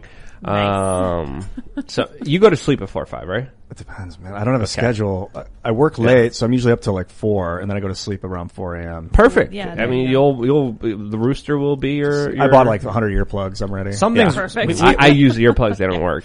we have a problem with this rooster because he'll literally scream for like a half an hour. Is it Yeah. because it's bright? No, so there is a problem because people will leave the garage spotlight on, Oh. and then if he randomly wakes up, he's dumb. And then he'll start screaming at 2 a.m. You got to show me how to close that. Uh, I don't know how to close that light off. People are supposed to turn it off every night. Okay, they haven't been. Yeah. Well, then we Luke gotta can we do gotta it. have to. you I'll, I'll be doing that. we do have Yeah, a for bull sure. whip in the closet. We'll bring out and just Oh, make it sure. cracks real good. I like I it. remember Uh, bu- there's we there's, a, bought that, there's a yeah. breaker we got to It's flip fun. to turn the lights off. Okay. But then otherwise, the chickens are you know they're not smart, so they if, they- they'll go to sleep, then wake up and see the light, and he says, "I wake up at two in the morning with him going." He's right next to where my my my room as well. But uh, when uh, when we move him, that shouldn't be a problem. Except there still is a problem that at like 7 a.m. when he gets up, he will literally scream for like 30 minutes, and I'm like, something must be wrong with him. Like no joke. It was it was like uh, 8:50, and I usually record my segments a little bit after nine. And he was just going, you know, he was crowing Nonstop. for like 10 minutes, and I'm like, I gotta go out there. Cause like, this is, I've never seen this. I guess it's normal. I don't know. And then I went out there, and then as soon as, as soon as he saw me, he just stopped and looked at me, and then I screamed at him. he ran off. Why do I believe this? And then that was it. He stopped screaming. Hmm. So But you, attention. but you can get a Take collar, back. I guess, that makes him quieter. yeah, it kind of compresses their vocal cords, and they go. Ah. Uh, it just it looks abusive. So I didn't that seems really. terrible. I haven't, I haven't gone ah. for it yet, but maybe I will. it's better than taking an axe My- to his neck. He's been getting yep. braver. Oh. Yeah, because we had a problem. Vanessa's been attacking the other chickens. And so when I go in, like trying to like, you know, Dang it, we got we got to separate them and stop the fighting because Vanessa's getting really aggressive. Hmm. He like runs up and like comes at me, and then I just stand up, and then he like, whoa. All right, let's read some more. Anyway, All right. Don Belmore says, Tim tax the rich pool. Explain this. Top 1% earn 21% and pay 40%. Bottom 50 earn 12% and pay 3%. percent Mm-hmm. 2020 tax revenue is 3.7. Is that trillion dollars? Nobody needs to be taxed more. Change my mind. I agree. Personally, Yeah, myself, uh, hundred percent. Uh, everyone should have, you know, the the ability to do what all the elites do and avoid uh, taxes. All right. I mean, money's, money's being wasted. The Federal Reserve literally prints it out of thin air anyway. And my issue is when, you know, Soros and Bloomberg and Steyer start dumping hundreds of millions of dollars to strip our rights away and the, and, and they fund propaganda machines. Like, I have a problem with that. Don't like that. I don't think giving the money to the government solves the problem. Mm-hmm. So as much as I can agree with Bannon when it's like, yo, we're getting ripped off here, I don't think giving the government money solves the problem. I don't know how to solve the problem. What if we deflated the economy and took that from the rich, from the ultra ultra wealthy? It doesn't. It doesn't make sense because rich people don't. Ha- it's not. It's not. It's not like they have a briefcase with a billion dollars in it. Yeah. It's like they've got a plot of land that. So so Mark Zuckerberg loses seven billion dollars in in wealth, and then someone posted on Reddit. Okay, so where did the money go? Like it's just gone, and people are like, yes. This was a leftist subreddit where they were like, how did he lose the money? It wasn't spent. Like, where is it? Because they genuinely do not understand what wealth is. Yikes. And then they were like, so you mean it's ne- it's not real? Never was. That's why people can be worth something on paper and then do an IPO. So they're like, the CEO of this company is worth a billion dollars based on his stock holdings in the company. And then he'll be like, I'm going to do an IPO. Why? Because he's not actually rich. Because he wants realized gains. He wants to be like, okay, now I'll sell enough and make that actual billion dollars. All right. Josh Harding says, Hey, Tim and Cass, support local businesses. Seriously, it's super important. This is a dangerous game, so don't play. Love what you guys do. Keep up the fight. God bless you all. Thank you very much. Yeah, you got to vote with your dollar, and your dollar matters. True that. All right, let's see. I don't, I'm not gonna, I can't pull up that law. Cameron Carlton says Ian is right. Trump would have done the same thing. The state is garbage. You know, Tim made a good point though. It's it's an assumption. I don't know what he would have done. I don't think it would have been the same. I think it would have been, I think, look, when Trump was, was still in office, he tried telling the states to reopen and said, I don't have the authority to force them to do it. If they want to lock down, that's, that's their jurisdiction. That's their, you know, prerogative. If he was the president now, I don't think he would all of a sudden just reverse and be like, now I have the authority to mandate all these things. Trump was not doing these things. He wasn't sending out the cops to shut down the riots. He tried defending a federal building and we were mad, a lot of people were mad like, yo, why won't you end the rioting? Cause he wasn't, he didn't start any wars. Yeah. Joe Biden, he's a bad guy. All right. Colin Stevens says, Tim, my soon to be former employer, Asbury Automotive Group, is gearing up to fine unvaccinated employees $15 to recoup their expenses incurred by the unvaccinated. My girlfriend and I bought a farm. We are out. Glad to Wow. hear it. Good. Learn all that good sustainability and crop rotation stuff. There you go. Colin Stevens says $15 per week. Oh wow. Wow, man. man. RJ says, I thought I just had Luke for last night, and then three heart eye emojis. I parked the RV Um, here for good. I, I don't know about good, but you know, For we'll bad. Well, he is. We'll- For we're bad. playing it by ear. What Luke doesn't Uh, know is that we hobbled the RV as soon as he. Yeah, uh, he can't left. leave. Sorry, we went Luke. and we mangled up the wiring and then broke the axle. And Atlas is so happy. Yeah, she, this is her home. This is her first home. So she was raised here. She was trained here. So she's very happy to be back here. I don't know. When I saw her and asked her if she was happy here, Atlas shrugged. Atlas, oh, snap! Oh, that's good. That's very good. I just won the I internet. like that. Yeah, I think so. I think so. All right, let's see what we got. Dave says, "Let's go, Brandon." Oh, okay. Who's Brandon? Oh, I don't know. The Happy Holistic says, Ian, you are correct that Trump pushed the vax, but you forget that he pushed therapeutics like eight- hydroxychloroquine and monoclonal antibodies in spite of the CDC and media. No, yeah. Yeah, that's a good point. Yeah. He's not as authoritarian as Biden. The media went nuts opinion. for it. Yeah. They were like, Trump's crazy. Injecting The- Clorox but, but, or but, whatever. but the weird mm-hmm. thing is, I don't think Trump actually recommended it. He was like referencing stories that had come out, like TechCrunch reported, like promising story. I think there is a problem if Trump sees a story and then assumes it's like a, you know, like a, a pre-clinical trial shows promise and then Trump's like, wow, we got it. There it is. And it's like, no, no, no, no, hold on. But the media's response was just lies, manipulation, crazy crackpot garbage. As they usually do, but as I always say, you gotta talk to your doctor about what's right for you. That's right. Like a drug commercial. Yeah. Thomas Sidebottom says, Tim, it's easier to avoid falling into the trap of mandate with exemptions if you just start calling it what it is. They are loyalty tests, not vaccine mandates. Yeah. Which is Mhm. why we say Mhm. that New York City already soft seceded. Because they're telling a large portion of the population of this country you can't go there anymore. Yeah, and the loyalty test will be increasing and getting more difficult from here. Mm-hmm. All right, let's grab some super chats. What do we got here? Happy Nappy says, bought tickets for TLC show in Dallas tonight. No health check needed during purchase. Day of, all of a sudden they required health check before you can get in the door. Staying home, principles over luxury. I mean, I'd demand a refund. Yeah, I would TLC, too. like, uh, let's go chasing the waterfalls? No, don't. go don't do it. E. Smith says, all right, let's, they, they say, Ian, Ian, Ian, Ian. Yes, Ian, keep it coming, Ian, baby. Ian, Ian, Ian, hi. What did that mean? Jacobson v. Massachusetts determined that states hold the power to mandate vac- vaccinations, not the federal government. Hey, can you give me the name of that one again? Jacobson v. Massachusetts. Oh, that's Yeah, what I was one you looking were at. talking about, yeah. That states have the right. Oh. Yep. Eric Skelly says, someone sent an email to my hospital where I work to get me fired after I spoke out against my kids wearing masks at school. Whoa. Another parent is getting death threats after talking at a school board meeting here in California. Silencing. We the parents. Wow. Jeez. Man. I'll say about this uh, Jacobson versus Massachusetts. Alex Jones told me that they are referencing this court case as a as a like as a reason to to push these mandates, but I haven't looked deep into enough. So thank you for pointing out that it's the states that won the right to do that because of the score case. Interesting. Friedrich Borman says, hello team. Luke, this question is for you. Does Free State Project help internationals to immigrate to the libertarian community from abroad?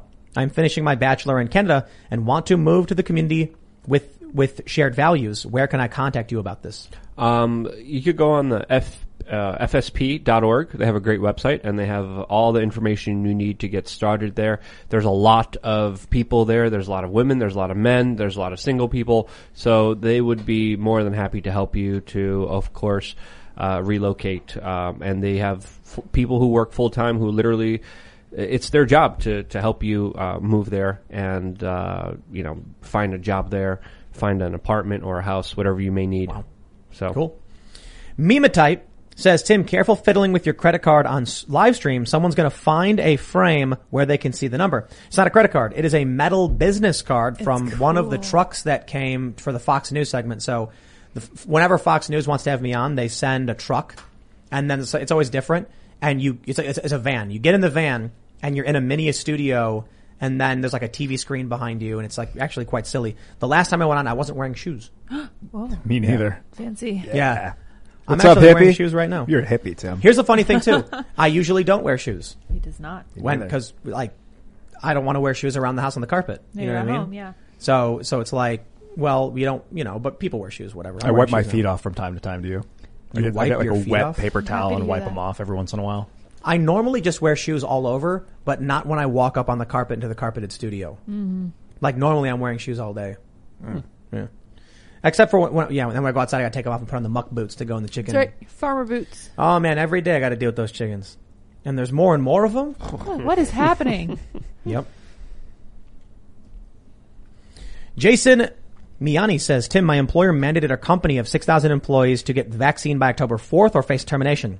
3,000 of us refused to submit. Now they completely backtracked and aren't requiring it. Hold your ground, everyone. Wow. Yay. That's Yeah. amazing. Mic drop. Awesome. Uh, Jason, you should email us. yes. Uh, what should we, where should we send that? Pitches? Spin the UFO. Spin the UFO? Yeah, I'll check it. I All see right. those every day. Yeah. Yeah, there's a lot of stories like that I'll that I even personally hear That's about great. of people saying they're telling me they're going to fire, and there's forums and there's lawyers suggesting not to to push the issue to see if you will, and then uh, there's a lot of interesting court battles happening right now surrounding this very issue. And that was 3,000 out of, what was the size of that 6,000. company?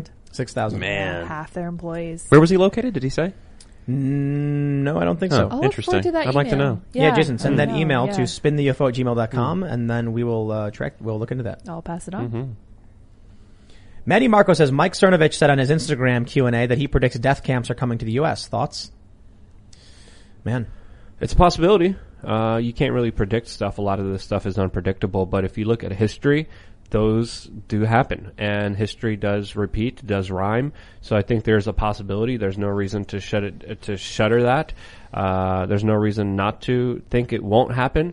Uh, but uh, let's let's pray and hope it doesn't. Let's fight and make sure it doesn't. I think it's foolish to say it can't happen. Right. I think we're on a track that ultimately leads to some kind of death camp. But I also think when people assume death camp, they imagine there's like American soldiers beating people and like pointing guns at them when it could very well be like a quarantine camp where it's mm-hmm. just dirty and people are getting sick and dying. That's what I foresee. Yeah. Yeah. The, the term death death camp seems a little too hyperbolic for me. Yeah. It's usually only labeled after the fact. Mm-hmm. Sure. They just start off as camps. Good point. Adam Austin says, shout out to Ian for his Killery Flo- Freudian slip Friday, worth every penny. I'm glad you like that. oh yeah, that was great. I remember I that. said, I said Hillary, but it popped the, the mucus and that was on Friday. Yeah, he accidentally said Killery. liquid in the back of my throat there. Whoops. Much love, Hill. Amazing. JB Napier says, if peaceful divorce, divorce is our future, it should happen at the country, uh, at the county level, not states. That's a completely different proposition reflecting the true division. It creates city states. Think Singapore, which was expelled by Malaysia, and God bless their success. Interesting. Hmm. Counties are much smaller. Oh, here's a, is a, uh, this is interesting. Chad Cunego says they recently figured out how Roman cement was made. They used seawater, which created a rare mineral during the chemical reaction. Huh. Cool. Really? Oh, look it up. So to them, it was nonsense. Like to them, it was like they poured water, A certain kind of water. but seawater. Yeah. So they probably didn't even think about it. They were probably just like, oh, put the water in the thing, mix it together, and then put it in the ground, you know, underwater, and it'll harden. I And then to, to us, we're like, how did they do it? We just didn't know. It's like use seawater. They made concrete by mixing lime and volcanic rock. Mm-hmm. Is that right? Yeah, that's right. Yeah. Um, what is this? Tus Nulorum says the motto of Ian's life. I thought the song said to go chasing waterfalls. Don't go chasing water. Close enough. Um, so they, for the underwater, the Romans one, did lime and volcanic ash mixed to make mortar. And this mortar and volcanic tuff were packed into wooden forms. Semper Ives says, time to use my $50,000 master's degree to educate Ian from last night. Okay. Ian, educate yourself how there is a diminishing statistical significance at a certain point. No need to poll the whole population. I agree. You know, someone did the math on that poll that we talked about yesterday. Um, 2012 people were polled, and then they said half of uh, Republicans. It was six ten thousandth of a percent of the population was polled, and then they claimed that the entire population had made that statement. So, if you can somehow justify that six ten thousandths of a percent is enough of a segment for a poll, I'll have this conversation. But I don't think that's enough. He literally just did. I mean, I don't care what the school tells you. If you can actually humanly, humanely justify that, I'm, I'm open to a debate. I think you just don't know how polls work. I know that they are very, they work very poorly, Tim. They're very, very bad. They do. I, I think modern polls are used as propaganda, but when you look at actual scientific polls that are done properly, they can actually. If that article had said more than half of 1,012 Republicans polled want to secede, it wouldn't have got any clicks. So they left out that part and they just said more than half of Republicans want to. se- It's like, Well, so they'd have to say more than half of 2012 proportionately sampled individuals from key regions matching U.S. demographics, determining this, the, the adequate sample size to find a reflection of their community. Say, 50, that's a Yeah, or more than more than half of two thousand Americans polled, but they left that part out because it's you realize how insignificant it is. I love it all day, baby. Yeah, I'm teaming in There- there- on this there- one. This, Yeah. is, this is absolute demoralization on Ian's part. You can literally have someone say, I have a master's degree in education, and Ian doesn't understand statistical, statistical Well, significance, and Ian still says, I'm not. nope, I'm right. I, I'm not denying that they taught you that. I think a lot of crap is taught in schools, um, and I just I, I want to have a realistic conversation about the validity of these things. All right, let's see. Gen Shikin 2006 says Skechers is going to mandate COVID vaccinations. We were notified today. Wow. It's gonna happen. Buck Fiden says, "Do you think Biden will get a Nobel Peace Prize?" Yes, I do. Probably. Mhm. Yeah, for Yeah. sure. Obama got one. Yep. Yeah, for nothing, right? Trump Yeah. got one. Yeah. He was like, "I uh, He launched some drone strikes, and then they're the like, first yeah, thing I here's the did Nobel Peace Prize. was uh, blow up a village of women and children. Hospitals. For that, I got a Nobel Peace Prize." Yep. And everyone clapped and cheered. Yay! Yep. I remember when I first heard that. It's like I was like, okay, we got this peace candidate is going to end the wars, right? And they were like, oh no, he just bombed a Pakistani village, killing women and children. And I was like, oh, hmm. Dropped more bombs than the Bush administration. Yeah. Dropped so many bombs, they ran out of bombs. Started seven wars. Yep. Hmm. Green Jean says, idea ideas on convention of states. Do you think it's a feasible possibility? Do you support a possible Article Five to peacefully stop the Fed overreach? Oh yeah, and it may be. If parents are freaking out and we see a wave of state level Republican victories, you might actually get it. State level. That's the secret. They got everybody concerned about federal level. State level control Republicans means potential convention of states. Yeah. Hmm. With that being said, my friends, head over to timcast.com, become a member to get access to the upcoming members only segment, which will be up at around 11 or so PM, as well as our massive library of content and new members only shows coming soon, like the members only Tales from the Inverted World. You'll not want to miss that one. That's going to be fun. Talking about ghosts and mystery and paranormal and DMT and creepy, crazy, weird and wild. You can follow me at Timcast. Make sure you hit the like, smash the like button, subscribe to this channel, share the show with your friends. You can follow the show at Timcast IRL. Luke, I hear you sell t-shirts. Yes, I sell t-shirts on thebestpoliticalshirts.com and I have my own YouTube channel. And if you want to see my videos that I release almost daily, you can on youtube.com forward slash we are change. We are change on YouTube. Hope to see you there. I have nothing to sell but my wild charisma. Uh, Yeah. Chris Karr 17 on Twitter. Uh, keep uh, going to Timcast and reading our awesome reporting. Yeah. You guys, I was just I'm just chewing on a piece of lemon, so sorry about real quick. I want to show you these uh, What? these these opals lemon. Eat just a raw lemon. It's so good for you. Look at this one. Let me see if I can show this. Can we get it close enough? I don't know if it's going to refract in the light properly. It's not okay, focusing. I'm going to get the good video with these for the Cast Castle vlog, Sweet. and we'll get some beautiful images of these things so we can see them sparkling in the light. We'll I love title you. it Ian's Get Rich Quick Scheme. Yeah, that's exactly what it is. I love it. Bye, everyone. Thanks for coming. yes, I love the opals. Ian and I were talking about them earlier, and they are very cool. They're actually a, a suspension, a colloid, so that it becomes solid and it becomes like a mineral. It's really, really neat. You guys may follow me for other such incredible observations at Sour Patch Lyds on Twitter. Thanks for hanging out, everybody. Go to timcast.com. We got that members only segment coming up, and we'll see y'all there. Bye, guys. Lucky Land Casino asking people what's the weirdest place you've gotten lucky? Lucky? In line at the deli, I guess? Aha, in my dentist's office. More than once, actually. Do I have to say? Yes, you do. In the car before my kids' PTA meeting. Really? Yes. Excuse me, what's the weirdest place you've gotten lucky? I never win and tell. Well, there you have it. You can get lucky anywhere playing at LuckyLandSlots.com. Play for free right now. Are you feeling lucky? No purchase necessary. Void where prohibited by law. 18 plus. Terms and conditions apply. See website for details.